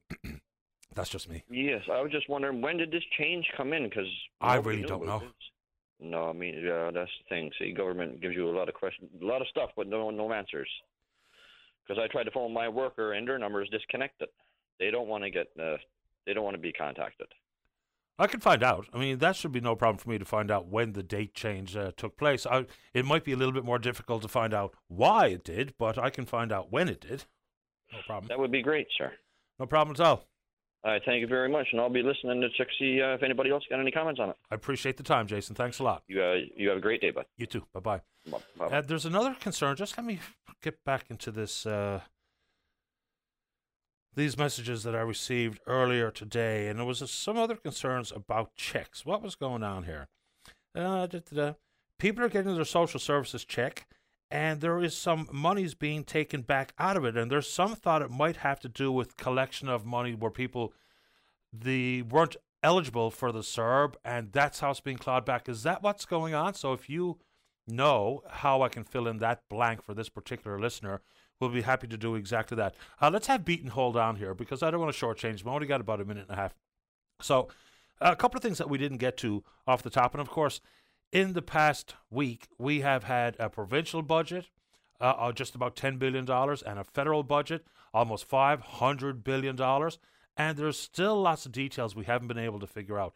One of the problems, certainly on the provincial front, we're trying to get some additional details and timelines and all the rest of it, is that as soon as the budget was tabled, then the following week, this week, is constituency week. So, you know, sometimes whether or not, I think it's hardly debatable whether or not question period is very helpful and an enjoyable watch because it's not. But at least we might have had the opportunity for some of those discussions to take place inside the legislature. And so, consequently, we could try to digest the information or disseminate it and try to figure out the answers to some of your questions about, okay, it's fine to tell me that this is happening, but when is this happening? Those are excellent questions because there is some information. You get a pretty detailed breakdown on stuff like inside what is the really core document coming from government on budget day, which is the estimates. The budget speech is, of course, a speech. Uh, the other book that they give you out about the economy are some high level breakdowns of different matters. And of course, the, the bullet point uh, uh, pamphlet that we get is pretty much that. It's just very cut and dry. This amount of money for this purpose. Not exactly the thought process behind it, how detailed or targeted it is, or when it's going to happen, or whether it requires legislative amendments what have you. So the people are asking me tons of questions about different facets of the budget. We're trying to get to the bottom of it as best we can. So let's take a break for the news. When we come back, Beaton wants to talk about a car loan, and then there's going to be plenty of time to speak with you. The topic is up to you. Do not go away. Weekday mornings from 5:30 to 9. Jumpstart your day with Jerry Lynn Mackey and Ben Murphy. Newsmakers, traffic, weather, and more during your VOCM morning show. This is Open Line on VOCM. Welcome back. Let's go to line number three. Good morning, Beaton. You're on the air. Good morning, Paddy. How are you? I'm doing okay, Beaton. How about you? Oh, uh, I'm still having the battle, boy, with, with the car that I got and with the bank. Uh, I, I, I had a call. Now I was on the way to Grand Falls Wednesday, with the way to the hospital, and I had a call from the uh, from the bank, and he wants to know why I'm trying to get away from paying for the car.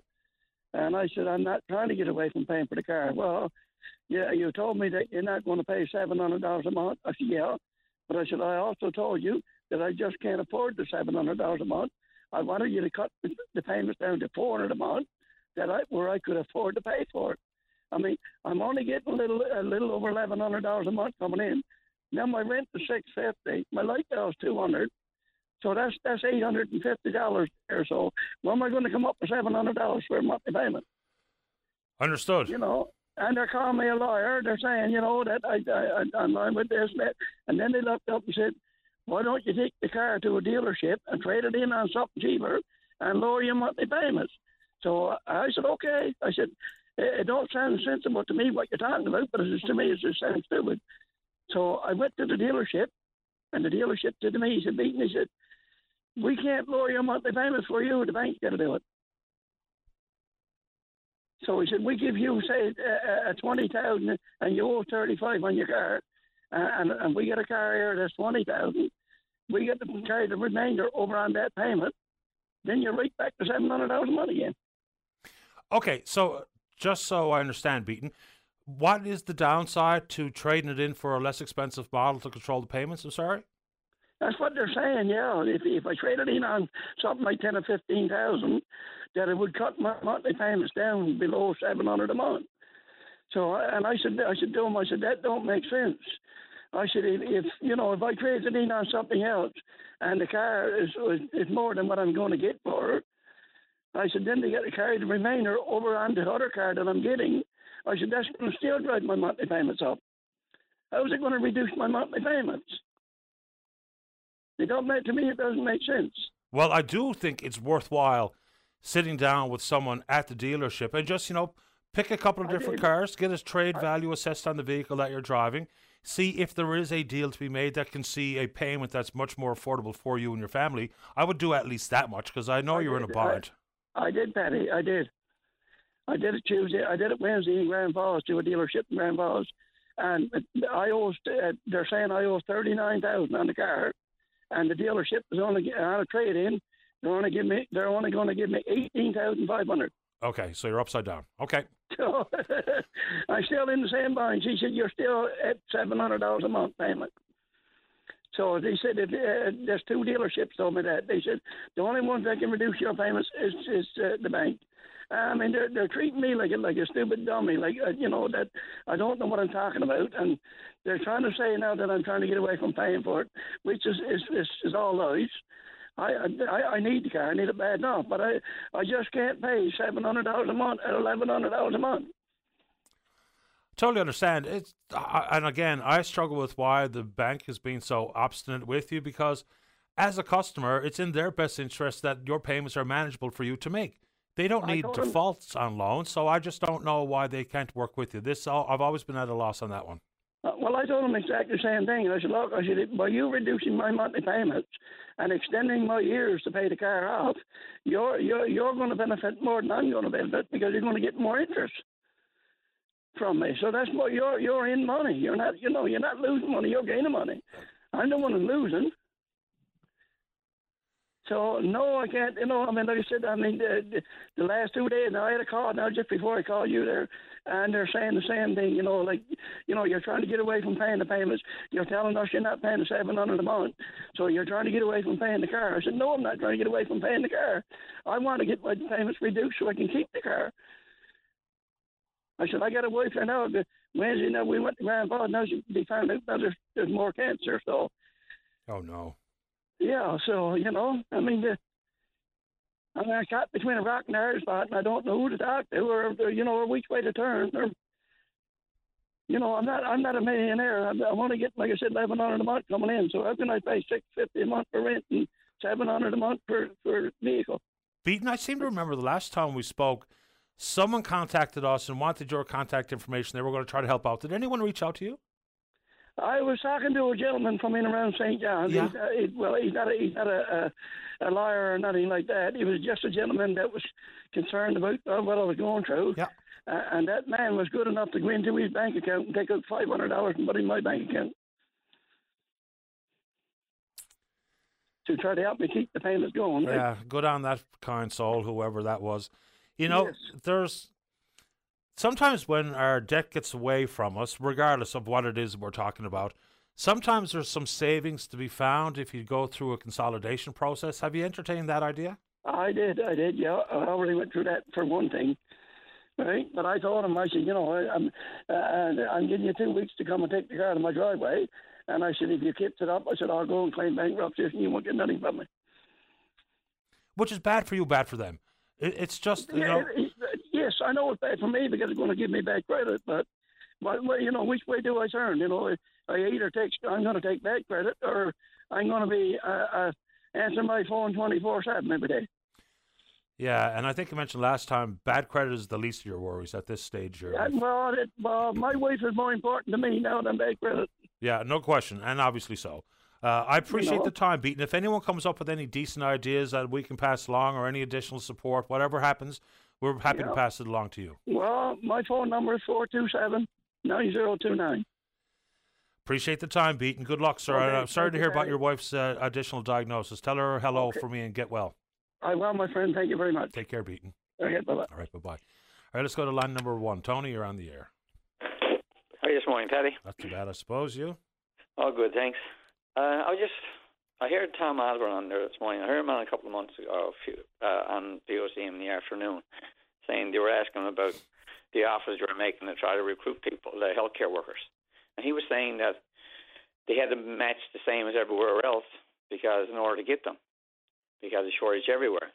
But yet we got people here, like we have eight radiation therapists who quit in nine months, and they're getting ten dollars less an hour. We got nurses here. We got 1,200 casual nurses. We got, and yet we got they want to hire 600 full-time nurses and pay them equal amount as we're getting anywhere else, or working conditions. But yet we're paying. We got nurses that we got and they were forced to work double and triple overtime. It doesn't make sense, like the money that they're wasting. And yet they're traveling around the world trying to recruit doctors. So, So what's what's the point you're making here, Tony? Sorry. Well, Tom was on saying they had to pay the people uh, in order to get healthcare workers here. They have to pay them the same as they're offering everywhere else. But yet we got our own healthcare workers. We had them here. We didn't have to recruit a lot of them because. But yet they, we got radiation therapists who eight quit nine months. They were getting ten dollars less an hour. So why don't they pay them the same as we're getting everywhere else? Why don't they make offers to our radiation or our respiratory therapist who is graduating this year, got up to December, January, they never got an offer, but they, they allowed people to come in from other provinces and make them offers. Yeah, Nova Scotia came knocking. I don't know how you keep people from other provinces making offers though, because we're doing the same thing. But, but but meanwhile, we're not making offers to our own. Like the people who's graduating, we're not making many offers. Like they never made an offer to these respiratory therapists. So I mean, that doesn't make even make So, sense. so based on what? Like, where does this information come from? Because sometimes I hear people. This was on the on NTV News. Okay. And it was on VOC, and it was on uh, I think it was on VOCM as well. Look, I anyway.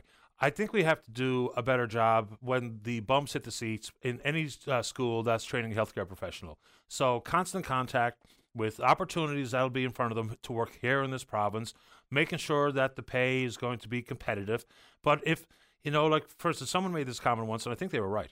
Is though they were over at the convocation ceremonies at the Arts and Culture Center, and they wondered to themselves as they saw the med school graduates walk across the stage, how many of them have had a one-on-one conversation with a recruiter from any health authority here in this province to talk about opportunities in one part of the province or another, make them job offers, because there's nothing quite like the recent trainees and graduates as the captive audience that we have, and we have to ensure that the most of them that we can keep work here. I mean, no one disputes that point. Yeah, and but yet the government is not making them any offers. Like we've had doctors graduate here and never even got an offer from government, and they're working elsewhere.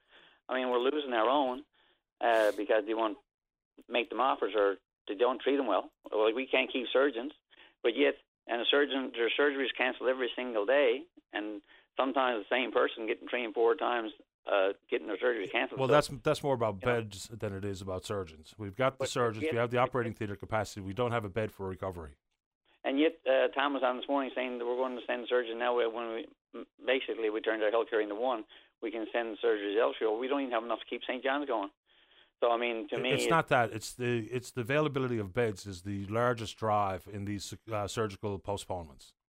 I mean, to me, every day there's there, there's surgeries canceled. So to me, they don't listen to doctors when they give them result with the, the solutions to health the health care, but yet they won't. And doctors are not allowed to speak out. But yet uh, they'll go around saying they're going to make an offer of this one and that one. But doctors do speak out. But uh, some of them do, some of them, but they're not allowed because the hammer comes down on them. But at the same time, I mean, you got you do one offer them, they're low ball offers. It makes it basically makes them de- de- so disvalued. I mean, you had doctors speaking out saying this before. Low ball offers. We just started paying doctors more than we've ever paid doctors. but we're still below the average rate. Like uh, I remember there last year was a doctor spoke out and said in order for him to come home, he had to take a forty to sixty percent cut. He was up in BC, and uh, so I mean, with no incentives, he was in on the news on that. I mean, this is what they're doing. They're and they're taking away people's rights. Uh, basically, their incentives that they have, and now they're offering two hundred thousand dollars for out in Bonavista for to get a couple of people. What about after a couple of years is up? And they're still with the salaries. I mean, we're still low. some of that some of that decreased pay issue i think the well not don't take it from me take it from the uh, nlma some of that was based on the antiquated fee for service model versus what they were looking for for the uh, blended capitation and I, I don't know 100% how it works but the nlma seems to be pleased enough with the adjustments that have been made to pay and certainly the amount of money floating around for trying to recruit and retain healthcare professionals i'm not so sure what else can be in that pot because it seems like there's an awful lot Well, to me, you should be offering the people here. I mean, when you're paying. when Yes, you're Tony, over- you, I heard that part. Yeah, because I mean, you're paying them ten dollars less. So I'd like to know uh, if you're going to uh, say some offer somebody elsewhere the same money as we're getting everywhere else. Why can't they offer the people that we got here the same money in order to Fair keep enough. them? Then we wouldn't have to be going all over the world trying to recruit people because we'd have them here. Appreciate Like the time, nurses. Tony. I mean, the nurse, yeah, I'll finish off by saying the nurses union was on there a few months ago, saying we got the nurses here. We get this. All they have to do is hire 600 full-time nurses, and we save money. So we wouldn't have to be forcing people in the hospital working tri- double and triple overtime, and they wouldn't be quitting. So I mean, this is what the problem is right now. The government is not doing their job. I'm not so sure it's, everything is as simple as portrayed, but anyway. Well, sometimes it is, sometimes they make him look worse uh, than it is, and they, they're trying to basically hide it. I mean, we got thousands, and thousands of doctors and nurses here come from uh, elsewhere, immigrants, and they can't get jobs in Canada because I'm not sure what that means. they're, but yet they're traveling around, yet they're traveling around and saying all the countries trying to recruit doctors. It doesn't make sense what they're saying. I was in a House of Commons the other day about how so many doctors and nurses here that can't get jobs at, at the profession, but yet they're traveling around other countries. So they're saying trying to recruit them. So what? How does But at the exact same time, they're talking about uh, trying to attract healthcare professionals in jurisdictions where the accreditation and the caliber of schools are similar to Canada, and at the exact same time, trying to talk about the efficient transfer of licenses and accreditation so that they can get down to it. You, I mean, we've heard from the College of Physicians and Surgeons working with the government and the NL, NLMA to try to satisfy those things because there's three or four different moving parts inside recruiting abroad and you have to do them all concurrently. There's no sense just doing one at one time and then having someone sit around. I think there's a bigger issue there about Canadians who have trained abroad that can't get a residency. So, anyway, uh, Well, last break of the morning. Tony. I appreciate the time this morning. All right, Thanks, thanks, Tony. Take care. Bye bye. Last break of the morning, last break of the week. Don't go away. Saturday morning, join us for the Irish Newfoundland Show. Send your request to irishnl at vocm.com or submit them online at vocm.com. This is Open Line on VOCM. Welcome back to the program. Let's go to line number three. Say good morning to the Liberal Member of Parliament elected in and serving the folks of St. John South Mount Pearl. He's the Minister of Labour. That's Seamus O'Regan. Minister O'Regan, you're on the air. Good morning, Paddy. Good morning to you. Where are we starting? Because I have questions. Oh, go for it. I always begin with you. Okay, so you know, inside a four hundred and ninety-one billion dollar budget, a forty thousand or forty billion dollar deficit, ten billion more than was forecasted, a fifty do- fifty billion dollars per year to service debt. the government doesn't seem quite as bullish or optimistic on the economy as they did in the mini fall budget. You know, projecting growth at 0.3%. Is it fair in your estimation to characterize your government's position on the economy as less bullish than it was in the fall? Well, we're gearing up. We're just we're you know we want to make sure that we're prepared. Not sure how this year is going to go, and a lot of it you know is based on global events and what's happening. Um, the good news is we're still leading the G7 country in ec- economic growth. We are still leading G7 countries on a deficit, on having the lowest deficit, the lowest debt to GDP ratio. That's important stuff because listen, I got you know a lot of people say to me, "Boy, it's time to start reining in the money," and then you know I get other people coming to my constituency office we still need money, right, because of cost of living and because of affordability issues. It's not easy to hit that sweet spot. I think the the finance minister, she's pretty swift. And I think that you know what she tried to do here was restrain you know spending in many areas, but make sure that we targeted at the people who really need it. Um, you know, over these upcoming few months, we're still very bullish about getting through this. To be honest with you, if there is a slowdown in the economy this year, we really be, believe that the fundamentals are in place, that we will have a strong recovery. And and frankly, I don't think that we've seen a situation like this, Paddy. And it's interesting from my vantage point as labor minister. We have the highest nationally, the highest employment rate in our history, the lowest unemployment rate in our history. And in fact, labor is a huge challenge for us. We don't have enough people in the workforce. We have more jobs than people, particularly in skilled labor. So, how does that affect an recovery? Because when this has happened before, you know, with the baby boom generation, you know, flooding the market with labor, it's been different, right? You, you, you're trying to affect the economy. There's high unemployment with high interest rates. Boy, I tell you, people are stubbornly, and employers, bless them, are stubbornly uh, keeping people at work. Uh, so the economy's not doomed badly right now. We're bracing ourselves in case globally things get worse. We got a war in Europe, and you know, other a lot of other variables happening around the world. But we're just we're, we're making sure we get things right and trying to focus where we stand on the people who really need it. Well, let's use some of the numbers that Minister Freeland uses.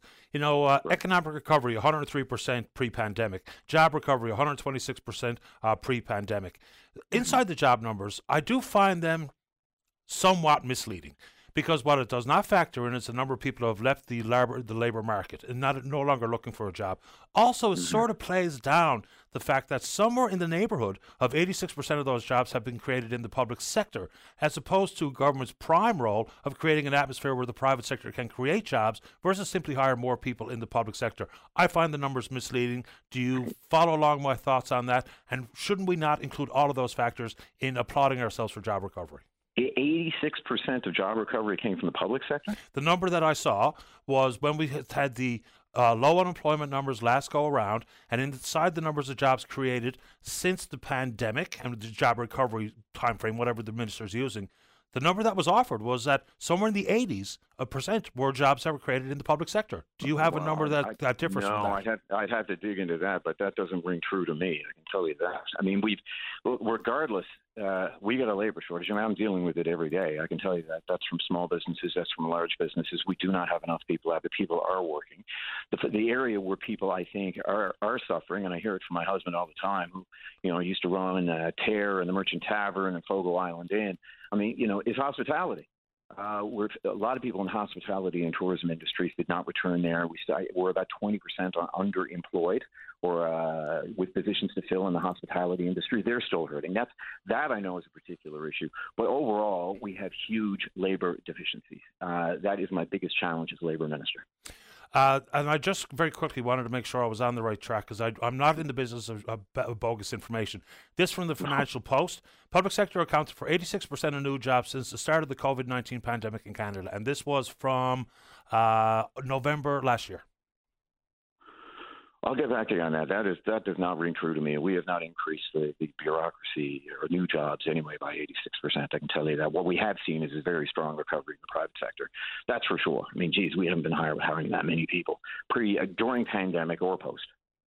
How should so we I'm, evaluate? I'm where that comes from, but I will get back to you on that. Okay, I appreciate it. You know, when we do comparatives across the G7, can be helpful, but can also be I think wrapped up in you know the comparative for comparative sake versus what's actually happening for individual Canadians or families in this country. Like I mean, net debt to net debt to GDP, I think is a helpful measure, and you know we'll do the comparisons, whether it be inflation rates or that one of net debt to, G, to GDP in this country, about 1.4 percent. The US and the UK, which I think are the two best comparables, they're both in the fives. So how do we actually use that number to give thumbs up or thumbs down to the performance of the Liberal government?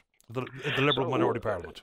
Yeah, it's it's been it's been a guidepost for us, you know, uh, both for this Liberal government and the previous, you know, Martin and Chrétien Liberal governments.